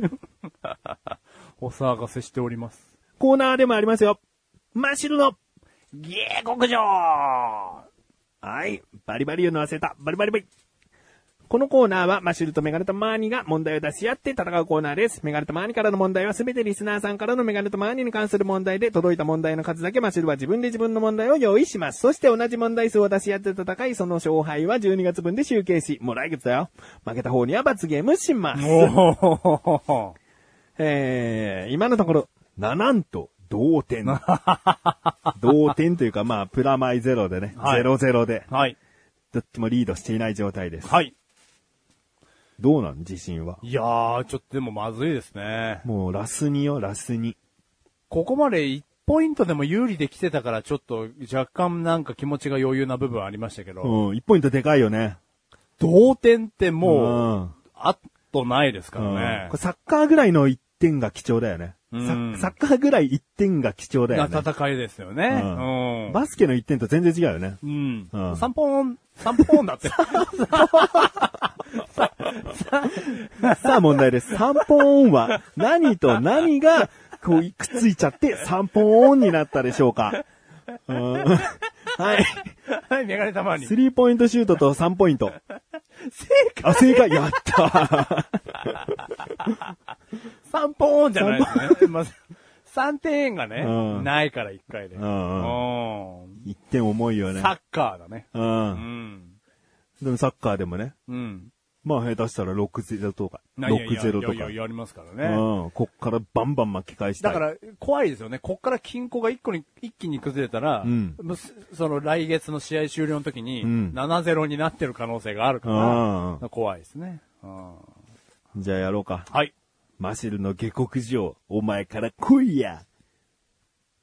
絶対に答えてやるからな。マシルが仕事で常連のお客様に褒められたことは何でしょう ?1、部下への接し方。2、店内放送が上手。3、手際がいい。4、娘の婿にしたい。4褒められてねえだろ、別に。褒められた後の言葉じゃねえかよ。むす、娘の婿にしたいわ。褒められた言葉じゃねえじゃねえかよ。もう消そう。もう消そうっと。えーと、1番の、1番、1番と3、1番から3番までいいよ。3択問題だから。えー、1、うん。部下への接し方。おー褒められたのかもしれない。2、店内放送が上手。うんうん3、手際がいい。うん。うん。4、4、いい4、娘の婿にしたい。4、娘の婿にしたい。えー、まあ、再確認だけど、はい他の外れは言われたことないよね。ないです。うんはい。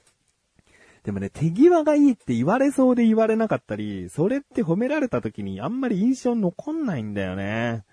ましてや、普段手際の良さが際立つ仕事だから、うん。あなた。うん俺から見たあなた。うん。手際が良くなきゃやっていけないと思う仕事だから、うん。手際がいいねって褒められないような気がするんだよね。おーえー、一番の部下への接し方がいいね。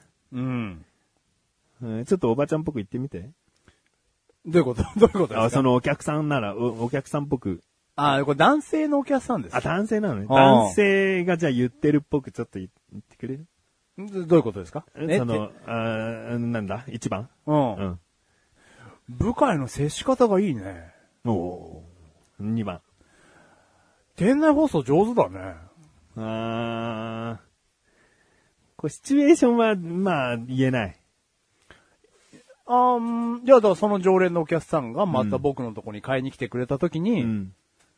あなたとの接している最中ではなくて、声をかけられて、言われたの。あーだ常連のお客様なので、いつも通りそのお客様がまあ何々を買った時に、おーいつも通りまあ二言三言喋るわけですよ。うんうんうんあの、今日遅かったですね、みたいな。うんで、僕が例えばね、今日買いに来るの遅かったですね、って言うと、あ、今日仕事をしちゃってさ、うん。じゃあね、とか。うん今日クソ寒いっすね。うんああ、もうほんと寒いな。じゃあね。うん。とかうんまあ何かしらそういうなんか会話が一言二言何か物を買うときに生まれるわけですよ。うん無言でいらっしゃいませ。ピ。いくらいくらになります。うん。ありがとうございました。うん。ではないうんですから。だからいい、接してる時ね。向こうからわざわざ声をかけてきたのかどうかっていうところが。接しそういうことではなくて、接してる中で褒められた。うん店内放送うまいねはじゃあありえないんじゃないかな店内放送の声をあなたって気づいて、あえて言ってくるってことだもんね、そしたらね。うん。でもね、僕は、あの、初心に戻ってね、はいこの問題作りということに関してうん。考えてうん。答えたい。うん。えー店内放送うまいねっていう言葉が、うんまず外れ答えとして出てくるかっていう。うん。部下への接し方がいいねもそう。そうすると3番は手際がいいねは、こう思いつきやすいんだよね。外れ答えとして。うん。手際いいねって。でも店内放送うまいねと、部下への接し方がいいねは、なかなか考えるの難しいよね。だからそのどっちかに絞ります。でも店内放送してるっていう状況が、状況で声をかけられたわけじゃないし、その声をマシルと気づく可能性もそんなに高くないと思うから、部下への接し方を、そのレジなり何なりの時に一瞬部下と接して、で、その時にその男性が部下への接し方いいねって言ったんじゃないか。一番。ああ、怖い。怖いの。は一番の部下への接し方。い。ブーうわーもう、いや2番、店内放送が上手です。惜しい。僕が4択作るのに、外れ答えで店内放送が上手は出てこないですね、確かに。来ないよ。来ないよ。でもす、げえアプローチ。い状況は何なんだよ。や、もう、冬ですから。うん。クリスマスケーキだ。録音した？店内放送、違うの？いや、その場で僕、その場でやりますから。その場、だってピッ、ピッってやってんじゃないの？接客してんじゃないの？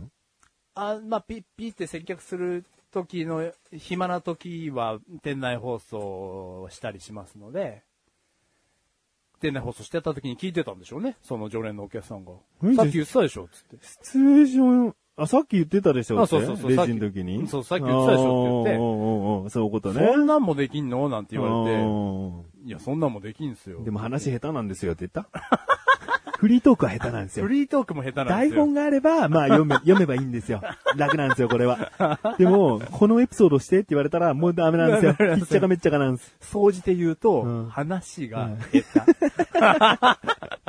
言ってないの？手。それは言っちゃ言ってないですけど、なんか素直に褒められたんで、ああ、では、ああ、うん。まあいいんじゃない？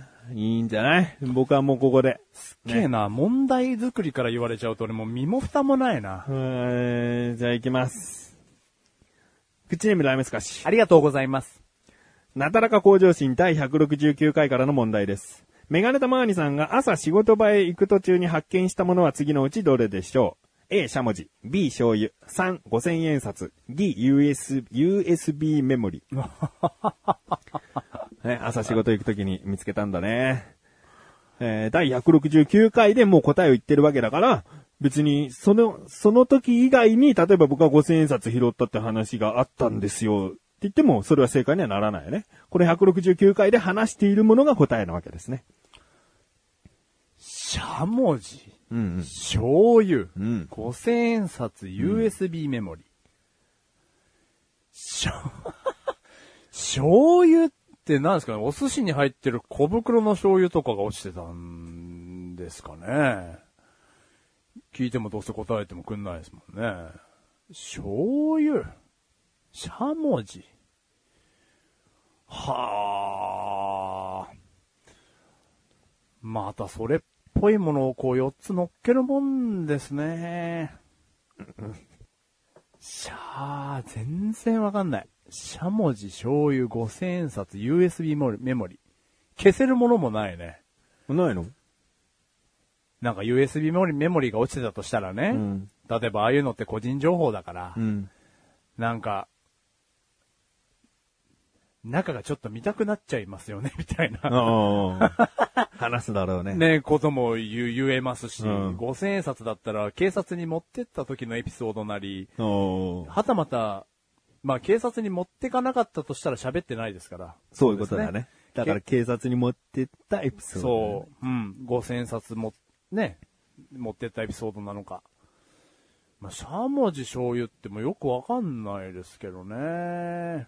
朝さすがに醤油が持って、醤油が落ちてただけで、ラジオのフリートークで喋んないか、よほ、醤油が落ちててお寿司食べるときに困ったでしょうねなんて話で何分も持たないですから それね。醤油小袋にしてるからじゃん。いやでも例えば、キッコーマンの1リットルの醤油が落ちてたとしてもね、うんこんなの道端に落っこってるもんじゃないですよね、から、うん。フリートークなんか広がんないですよ。俺は絶対する。あなたは無理だよ、フリートーク下手だから。かっけー。かっけーよ。しゃもじが落ちてたってなんですかね、米助がいたんですかね？ちゃんちゃん。でも2分で終わっちゃいます、話。2分も持たないよ。しかも面白くないし。しゃもじが落ちてたってなんですかね？いやいや、なんか A と B なんて想像がつかないです。無理です、こんなんでフリートーク。じゃあ A と B 消そはい。5000冊 USB メモリー。う。うん。でもやっぱあなたとの一過去を紐解くと警察に持ってって5000冊がどうこうなったなんて、うん聞いたことないですから、うん USB メモリーで中の USB の内容気になるよね。個人情報だからこんなん落としちゃダメだよね。とかっていう話ならまだちょっと想像がつきますね。うん、じゃあ D でいいね。はい。D でお願いします。D でいいね。D やめて、D やめて。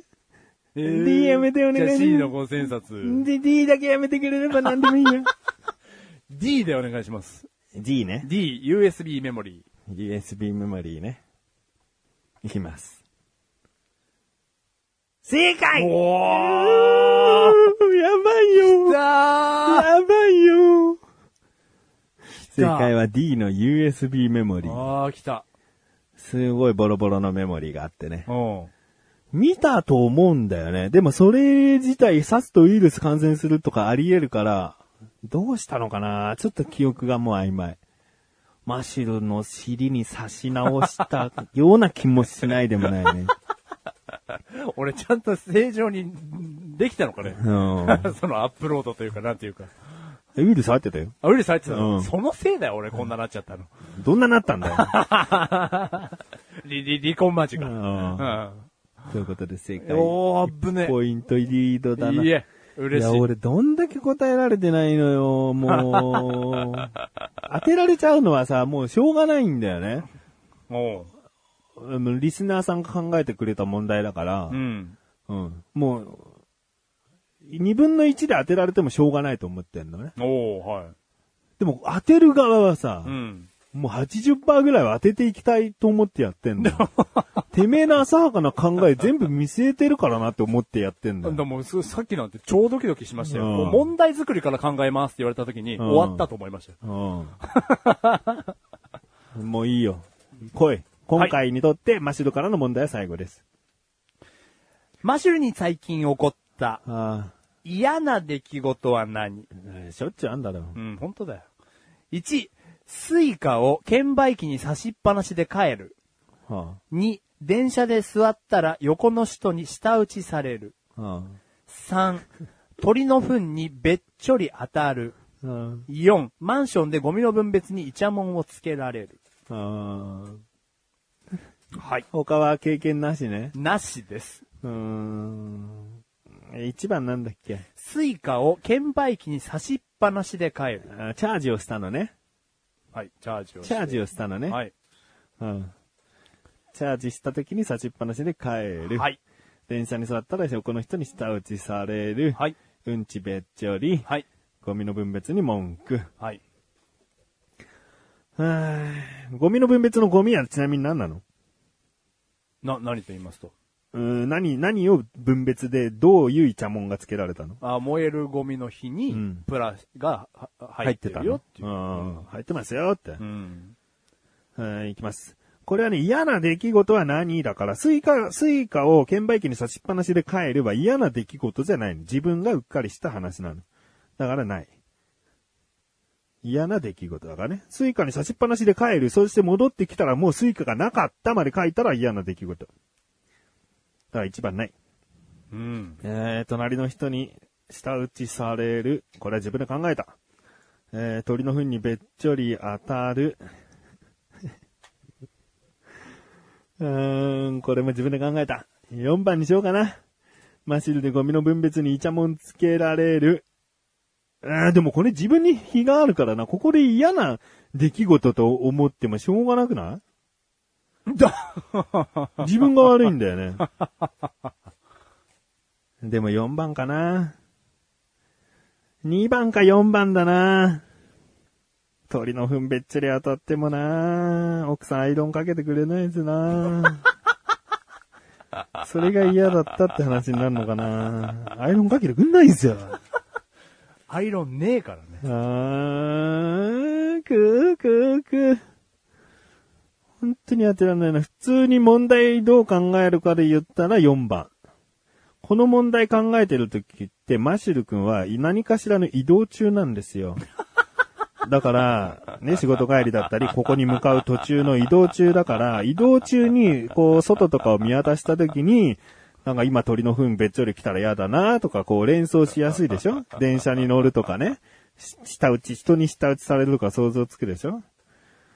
ね、そう考えると4番のゴミの分別でイチャモンつけられるっていうのはなんかよほど、こう、こっちに火がないぐらいなのにイチャモンつけられたからなんじゃないかな。また4番で行くわ。また4番じゃねえ。さっきの問題4番なかったな。4番、娘の婿にしたい。な、ないないないない。褒められてねえから。クソ、クソキーワードでしたね。どうしよう。もう間違えらんねえんだよ。ここで当ててまたイーブンに戻さないと、次の問題で当てられると2ポイントリードで最終回行くから。まあいいでしょう。いいでしょう。いいよね。4番で。悩んでる？いや、ここ正念場よ。マシルどう思う？言えねえよ。ちょちょちょちょ、変えてほしい ?4 番にしようと思ってる。いや、むず俺わかんないですよ、そういうの。えっ、と、4番以外やめて !4 番以外にして !4 番以外にして4番以外がいいの？いや、わかんない。さっき言ってたから、そうやって。どうしして、どうしてほしいの？どうしてほしいの ?4 番以外がいいの ?4 番以外がいいっす。本当に？じゃあ4番がいいっす。?4 番がいいの、はい4番がいいっす。いや、わかんねえっす、俺こういうの。うーん。下打ち、下打ち、下打ち。うん、ごめん、4番。ゴミの分別でイチャモンっていうのは、なかなか考えつかないんじゃないかな。4番。はい。ブーもうダメもうダメだ僕。鳥の3、鳥の糞にべっちょり当たるでした。鳥の3。鳥の3ね。鳥の3です。あーもう、ょり当たりました。はい。じゃあ僕からの問題いきます。はい。えー、マシルのげ、あ、口にもラメスカッシュ。ありがとうございます。マシルの下克上、菊池さんの第1問目はどんな問題でしょう、う10ヶ月前とかになるのかな？当ててー。A、フジテレビのテラスハウスが映画化されることについてのコメント。B、なだらか向上心で流した曲のタイトル。C、好きなおにぎり。D、菊池さんが探しているキッチングッズ。さあ、これはもうね、今年、クッチレサラジオ聞いている人であれば、答えもわかりやすい問題ですよね。なだらか向上心の過去の問題はもうずっと昔の内容だったりするので。菊池さんからの1問目はどんな問題だったか。フジテレビのテラスハウスが映画化されることについてのコメント。うん。いや、これはライムスカッシュさんがうん送ってきてくれた問題だと思うんで、うん違いますね。うん。なだらか向上心で流した曲のタイトル。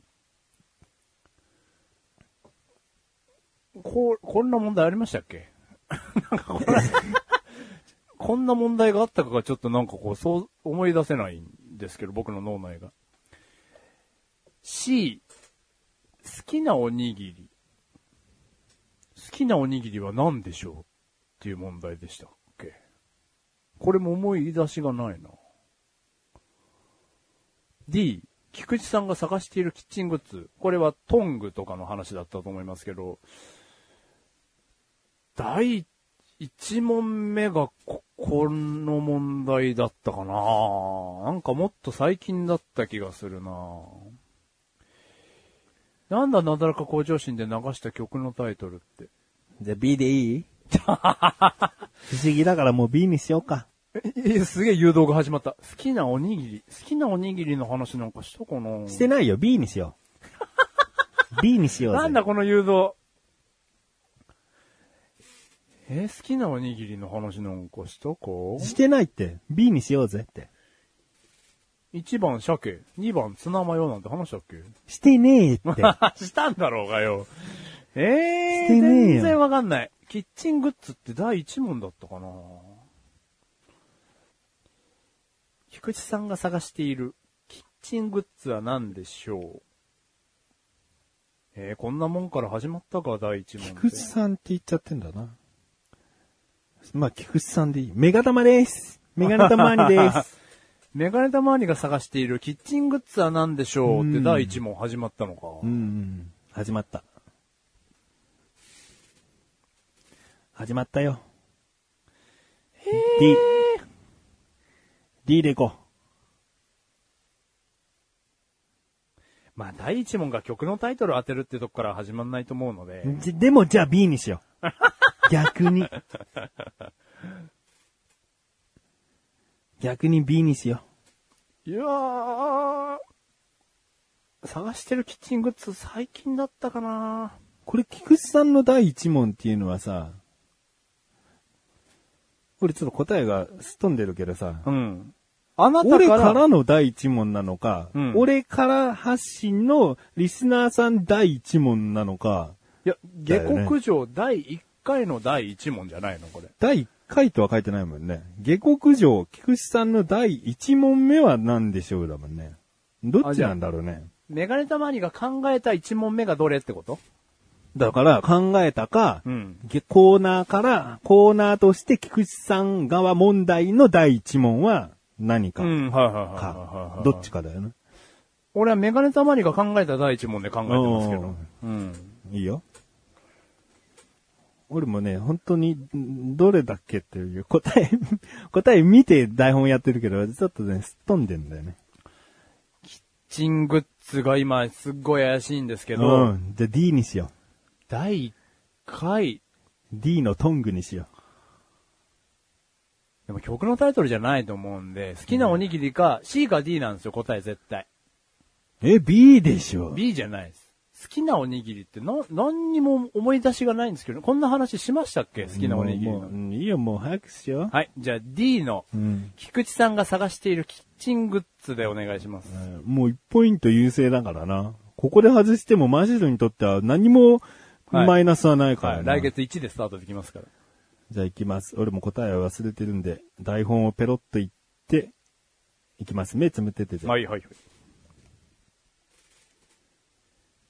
ブー正解は C の好きなおにぎり。当てたかったなぁ全然覚えてない。うん俺なんとなく D だと思ってたんだよね。うん。なん、なんすかね俺話した記憶がないですよ、好きなおにぎり。かっこコンビニって書いてあるんだけど。なんだ、チャーハン、チャーハンのやつか？あガーリックチャーハンのおにぎりの話か、うん話か？わかんないよね。まあ、A は絶対にね、あの、こんなんはめ、あの、ライムスカッシュが考えた。こんなんはって言ったけど、その、絶対違うって思った問題なんで。うん。うん。覚えてますね。まあいいです。マシルが1ポイント優勢になり、次回最終回を迎えることになりそうです。おーいマシルを倒すためのメガネとマーニーに関する超難問を募集しています。問題は4択問題だと助かります。最低3択、最大6択でお願いします。みんなでマシルを倒そう。そして、メガネとマーニー頑張りたい。以上、マシルのゲクジョでした。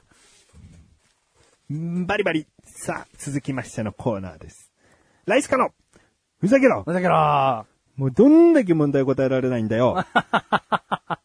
ふざけろ。だけど、このコーナーはリスナーさんにただただふざけてもらうコーナーです。はい。前回募集したふざけてもらいたいテーマは、サソリ。サソリ。はいサソリという言葉を使ったり、サソリというものに関するエピソードでの面白話でもいいです。ただただ、ただただふざけていただきたいです。おーい。届きました、クッチネーム、ライムスカッシュ。ありがとうございます。いきます。スコーピオンデマンドのドラマサソリックスで主演のサソリマチタカシがサオリをサソリードしサソリーゾートホテルでいい感じの雰囲気のところで今週分が終わったので次の番組誘っていいともが始まりタモリとカトリとハトリとカオリが名残雪をハモりヤモリはサソリとサソーリングの上で戦いに勝利し、新たな悟りを開いた。ふざけてるね重ねるうね。んあ最初スコーピオンデマンドっていう、もういきなりサソリ崩してきたけど、あ。あとはもう、ぐ混ぜに混ぜてねう、ん最初以外は。もう全部星マークでね、ふざけたところをね、こうチェックしてくれてるんだけど、んもうこれ振り返るのやめよう。ここでサソリあります。ここでサソリありますよね。やめましょう。もうえー、サソリ町高しでもう十分です。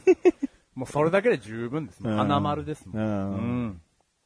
名残雪にも星ついてるけどな。B だけだぞ。うんふざけてますね。ふざけてますね。えー、続きまして中曽根総理さん。ありがとうございます。久しぶりかな？うんふざけろ。えー、いきます。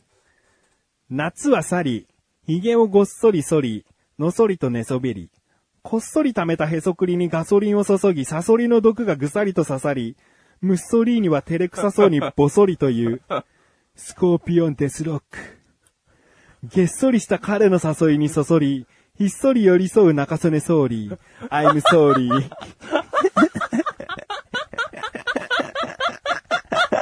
急に最後、よ、もうリズムが良くなりましたね。うーんこれメール届いて目読すんのよ、僕は。うん。笑ったね。すごいなぁなんかこう、スコーピオンデスロックから一気にもうなんかもうかっこよくなりましたね。ううんん。話が。もう一回読もうかな。お願いします。夏は去り、髭をごっそり剃り、のそりと寝そべり、こっそり溜めたへそくりにガソリンを注ぎ、サソリの毒がぐさりと刺さり、ムッソリーニは照れくさそうにボソリという、スコーピオンデスロック。げっそりした彼の誘いにそそり、ひっそり寄り添う中曽根総理。I'm sorry. いいな読んでても笑いそうになるんだよなムッソリーニとかいうのが出てくるじゃん？うん。でもさ、そこにさ、自分が登場人物でいるっていう情景がなんかすげえおかしいんだよね。げっそりした彼の誘いにそそり、ひっそり寄り添う中曽根総理って、おめえかよっていうね。これ、すごいなぁふざけてますね。ふざけてますね上手すぎるなこのラ、もともとはこういう文章ってライスカイズムじゃん？んもう完全に継承したよね。継承って言い方もあるんだけど、自分のものにね。うんうんうんうんしてるよね。ライスカも浮かばれたでしょうね。ライスカは数なんだよ。数勝負なんだよ。うん。中曽根総理さんはなんかこう、リズム勝負っていうかね。うん。こっそり溜めたへそくりにガソリンを注ぎ、サソリの毒がぐさりと刺さりに出てくる作業の数ね。ほんと早口言葉だからね。うん。くどくないんだよなじゃあ続きまして。はい。口ネームライムスカッシュ。ありがとうございます。ここっからはサソリではふざけておりません。フはいリーです。えー、1個目。大井競馬場で予想が大いに外れた。うまい。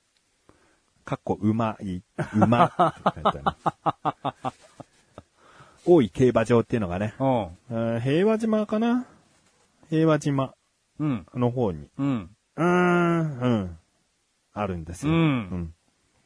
そこの多いですね。多いですね。えー続きまして。快速な海賊を高速な船で身柄を拘束。おう快速な海賊をうん。高速な船で身柄を拘束。快、快速な海賊が意味わかん。ないん。じゃないのか快速な海賊を高速な船で、快 快速と高速が、またどっちが速いんだみたいな、どっちもはなんか速いイメージだよね。うん、そうだね。うん快速な海賊ってね。うん快速な海賊船って言えばわかるけどね。あ、まだね。ううんん。身柄を拘束。うんうん。まあまあままあまあまあまあ。あー続きまして。缶ジュースを飲んだとき、よく振ってからお飲みください。を、蓋を開けた後に気づいた虚無感。あーこれ語呂合わせとかじゃないね。あ。あるある的な、ね。まさにそうですね。あるよ。ね。あのー僕ちっちゃい頃、ナタデココジュースが好きでね。はいはいはいはい。、で、それはもう何回かちゃんと振らないと、こうヨーグルトっぽいから、うん。こう砕けた、砕けないのね、うん飲み物が。うん。それをもう開けちゃった時に出てこない虚しさね。ふ、振って、ふ、振らなくても飲めるものだったらもういいじゃん。うん。最悪。まだ最悪ね、楽しめるからね。だけど他にもプリンシェイクとかさあ、ーもう完全に固形物に近い状態なままで開けちゃった時に、もあうどうにもであきない飲。めないからね。うんああ家の中ならコップとかお皿をめがけて振れば、ああもうあえて出しちゃうみたいにできるけど、ど。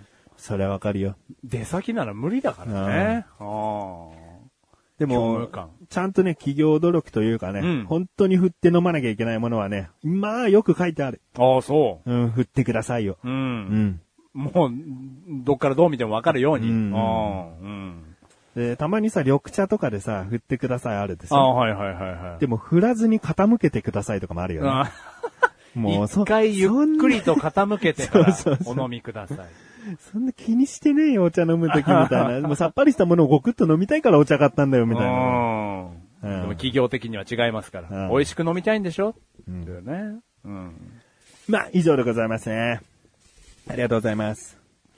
今回開幕できますか？これは、いやーひっそり寄り添う中曽根総理はね、開幕できそうでできないと思うよ。いやいやもうこれはもう、そっとしとくに限りますよ、これあと、は。ライスカの数打ちのサソリは無理だよ。タモリさんも香取さんも羽鳥さんも香織さんも出さなきゃいけないからね。名残雪歌わなきゃいけないからね。もうダメだよ。それ一人でハモれないもん。ってことはフリーのどれかだね。難しいなもう勢いでやっちゃおう。ぁいや、いやもうそうですね。うん。じゃあ俺快速な海賊を高速な船で身柄を拘束しちゃう？よ。え、あなたやるんですか？すご、すごいですね。え？素晴らしいですね。あなた、うん参戦するんですか、うん、やるよ、じゃあ。あら。じゃあ俺、俺だけにする？じゃあ、それだけにする？いやいやいや、私、大井競馬場で予想が大いに外れたをやりますお、やろうとしたの？はいで、どっち先やる？じゃあ、私がやりますあ、やんの？あなたから？じゃあいいよ。はい。私が騒がせましょうか、まずは。はいはじゃあ、開幕でございます。初めて大池場町に来たぞ三連閉幕でございます。なんだよ、そのやつ。そ、そんな、とんでもキャラの設定、一個も書いてねえじゃねえかよ。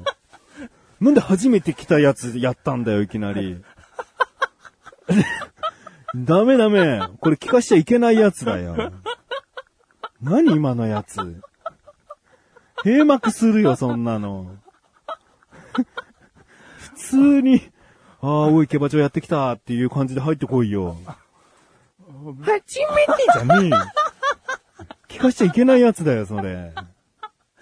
まさかの緊急閉幕が行われると思ってなかったですけど。うん。あいやいや、すいませんでした、なんか。うん。じゃあ、もう俺、快速な海賊を高速な船で身柄を拘束やるあよ。あ、すいません。開幕でございます。あの船超速いようーんあー捕まっちゃった 閉幕でございます。はい。誰だったんだよ、こいつ。いや、海賊だろう。海賊だね。うんああの船超速いよ、つってたな。あ。あいつ、いいい味出したな。うんあいつがその、その直前に、初めて大井競馬場行ったんだろうな。捕まる前にね。初めて来た えー、次回の、次回のライスカにふざけのテーマをお願いします。あ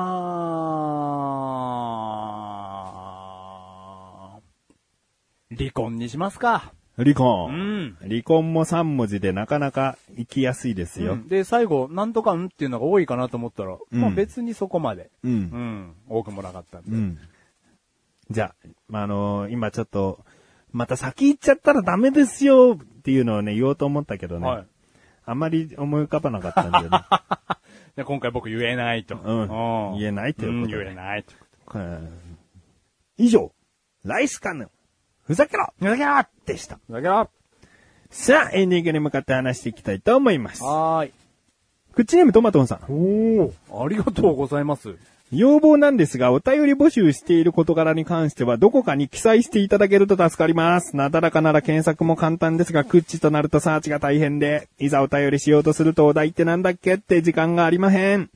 ぜひ、ご一行のほど、はい。ってことですね。うんだから今回で言えば、次回のテーマ離婚なんですけど、ってことですね。そのライスカのふざけろね。うん。それをどこかに、こう、いつでも簡単に見れるようにはい。してほしいなということかな。はいはいはい。確かに。うん。この番組長いですからね、うんサーチが大変。えー、まあ一つだけ言えるとしたら最後に必ずメール募集の確認はしてるので、はいはい。まあラスト5分前ぐらいを聞いていただければと思うけど、でもそこまでこう早送るのが難しい多分プレイヤーとかもあると思うんで、ねうん、はいはい。最後聞けばいいってもんじゃないですね。うん。えー、まあそうですね。ちょっと考えたいなと思うんですが、はい。ここで一大決心でございます。はい。次回のクッチレスアラジオ何かが起こるババン。その何かを次回まで引っ張るというのは好きじゃないババン。重大発表とか言って次回に持ち越すの好きじゃないババン。ババン。かといってもう少し前から事前に言えたんじゃないかとも思っているババン。バババン。ということなんです、はいはいはいはい。えー、一大決心でございますよ。はいクッチレスアラジオが、次次回で100回を迎えます。はい。今回が98。霧のいい100まであと2回。はい。そして今年の配信は99回でおしまい。うん。つまり100回は2016年に訪れるということになりますね。はい。はい。しかし、僕は一大決心をしたんです。クッチレスアラジオは次回で終わります。ババン。マシュルに言ってない一大独断です。ババン。じ、じ、次回で。うん。100は迎えない。あの、楽しいクトークはね、500回という霧のいい数字で最終回を迎えたんですけどね。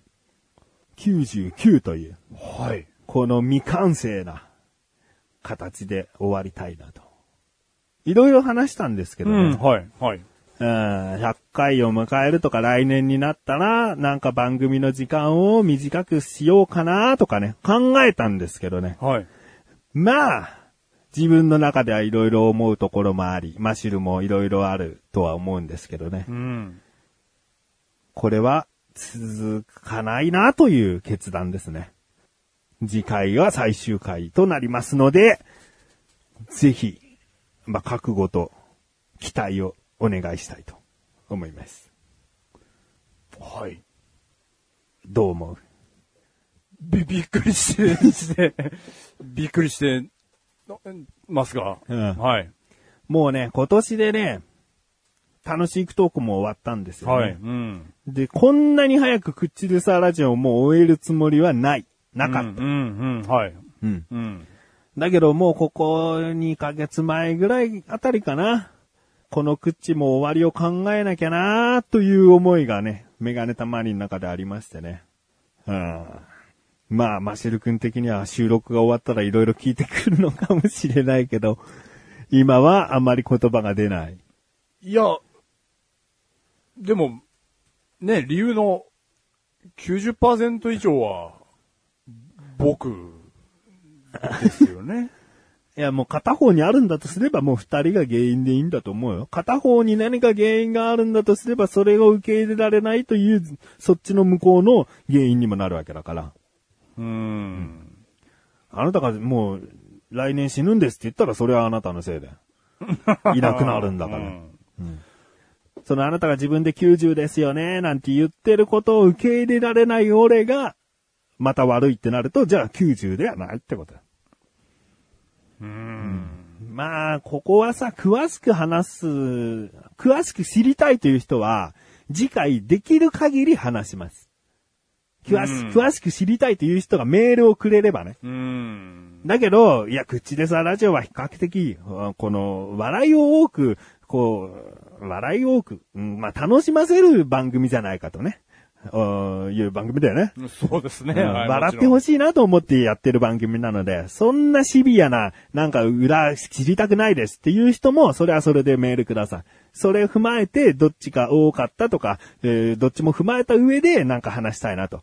聞きたくないという方は、ここから何分間ちょっと聞かないでくださいみたいなやり方をするかもしれないということですね。うん。うん。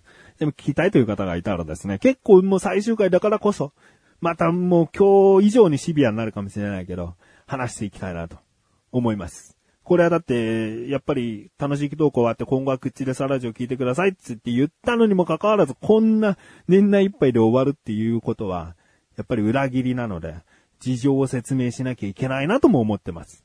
うん。でも聞きたくないという人だけしかメールが来なければ話しません。うん。で、メールが何も来なければ、えー自分たちからあえてそこまで話しません。軽くしか話さないかもしれません。そんな感じですね。なので、トマトンさんがね、この、今後ご一行後ということなんですが、メール募集も今回で最後になります。だからもう、離婚だけはね、覚えておいていただきたいな。最後のテーマは離婚です。う んまあ、こんな感じですけど。別に、いやいや、続けましょうよはないでしょそれがあれば今訂正しなきゃいけないっていうのもあるんで。ない、ない、ないでしょう。うーん。はい。って感じでしょうん。はい、はいっていうか、そうですか。わかりましたっていう感じでしょ違うの？ちょっと待っちょ、ちょ、待っちょっって感じなのいやいや、もちろん、わかりました。って受け止めた感じです。けど、もう、いいよ、それで。い言いたいことがあれば全然言っていいんだけど、うん。無理に、無理に何かをかばうフォローみたいなのはいらないし、気を使うのはいらないのう。ん。いや、わかりました。おおい、わかった。ね。うーんいや、なんかね、言葉遊びをしてもね、うん濁してもね。言葉遊びって言葉は僕は、とある企業とのメールのやり取りでトラウマになってるので、聞きたくなかったですけど。なんかね、いやいや、変に濁してもね、うんうん、汚れちゃいますから。わかりましたって感じだろ？うーん、そうですねだそこでためらいがあるという部分はですね、もしかしたら次回わかるのかもしれないしってかことよ。そうですね。うん。はい。マシルになぜそのためらいがあるのかう。ん。うん。メガネたまわりがなぜ独断なのか。うーん。二人で話し合ってないっていうね。二人で話し合ったのは、来年から1時間ぐらいをもう完全に生放送感覚で収録しようかみたいな話はしてたんですけどね。はそれもなしということにしました。だから次回、本当に最終回です。もしかしたら、すごく長くなるかもしれないし、あっさりした、えー回になるかもしれないし、でも特別感は出したいなと思ってますよ。最終回なんでね。で、今後、メガネタマーニとマシュルという二人でお送りする番組はなくなりますし、メガネタマーニ的にもメガネタマーニを名乗る番組がなくなったと思ってますから、あなくなると思ってますから、どうしようかなっていうのもちょっと点々点ですけど。うーん、まあ、それはね、その時考えたいなと思いますよ。メガネたまーにという名前は不滅です。さあ、コーナーを最後にまた振り返っていきたいと思います。まずは、マッシュルの下克上。い。よくじょメガネタマーニに関する超難問を送ってください。タイムスカッシュ、今回ちょっと危なかった。1問目当てられちゃったし、2問目ももしかして当たっちゃったかなとメガネタマーニ的には思ったんだから。うーん、あのもう、超難問でお願い。だけど、なだらか向上心聞いてれば絶対に正解は言ってますよっていうものなら何でもありなんだから。お願いするよ。ただ難しいって難しいのは4択にしなきゃいけないから難しいんだよね。フリーワードだったらこの時なんて言ってたでしょうって言ったら絶対答えられないから。それは難しすぎて当たり前なんだけど、4択にすると答えを入れなきゃいけないからね。その難しさわかる。わかるんだけど、お願いする。えー、そして、ライスカのふざけろ。だけど改めてね、言いますとね、ライスカのふざけろも次回で最終回ということになります。はい。果たして、今年で、今年の目標であるライスカのふざけろを盛り上げることはできるのか。まあ、比較的難易度の低いというか、バリエーションの広がりやすいテーマの離婚だと思いますよ。離婚という言葉はね。えーなので、ぜひ、もう、どんな方でも送って最後に花を咲かせたいなと思ってます。そうですね。ライムスカッシュも今まで本当に長い間ですね、フッチレサーラジオにお付き合いいただいてありがとうございます。本当にありがとうございました。次回でラストです。そして、ふつおたもお待ちしておりますよ。はい。まあ、さっきも言いましたけどね、どうして終わるのか、マシュルに何があったのか、それは知りたいよと思う方はメールください。えーそういうシビアな話はあまり聞きたくありませんという方もメールをください。えーその他、それに関係しないもうフリーな内容で構いませんので、メールもお待ちしております。はい。ということで、口レサーラジオは毎月第2水曜日更新です。それではまた次回最終回でお会いしましょう。メガネたまにはこの辺で消えますが、マシルが、まあ、もうちょっと話したいと。思いの丈をちょっと吐くのかな？うん、聞いてやってください。バイバイバイバイいや、メガネたまりがいなくなったということですが、ね、あのー、マッシュル自身も頭が真っ白な部分もありますが、まあ、全く本当に知らされてなかったわけでもないというか、全くそういう触りの話がなかったわけでもないので、覚悟、覚悟というかね、全く知らなかったわけではないですが、メガネたまわりが言ったように、次回で、メガネたまわりとやる音声番組、最終回ということで、どんな内容になるかわからないですが、ね。聞きたいことや、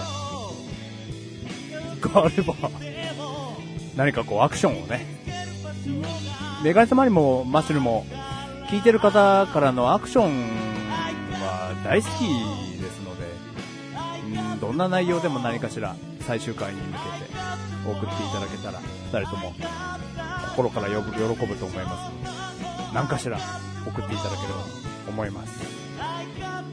次回、まあどっちに転んでも特別な回になると思いますので、聞き逃しなくて。どっちに転んでも何いや、そのなんか、さらっと終わるにしろ、8時間ぐらいのなんか、なんかよくわかんないことになったとしてもね、特別なことになると思います。楽しみにしていただければと思います。次回でお会いしましょう。今回のハイライトだよハイライトだってよベロベロベロいや、最終回なんてカルチャーショック受けましたよ。あ、NG ワード言ったじゃん。NG ワード？カルティア G ショックは NG ワードだって言って 俺あんまり時計の話はあんまりできないから、カルティア G ショックとか言われてももう何にも出てこないよ。やめて。言言って、言ってねってない。言ってね言ってないカルチャーショックです。あカルチャーショックはい。うん。時計のこと言ってないです。時計のこと。はてか最終回カルチャーショック受けますっていうセリフ自体言ってなくない？そこハイライトっていう部分に当てはまんねえんだよ。バイバイ。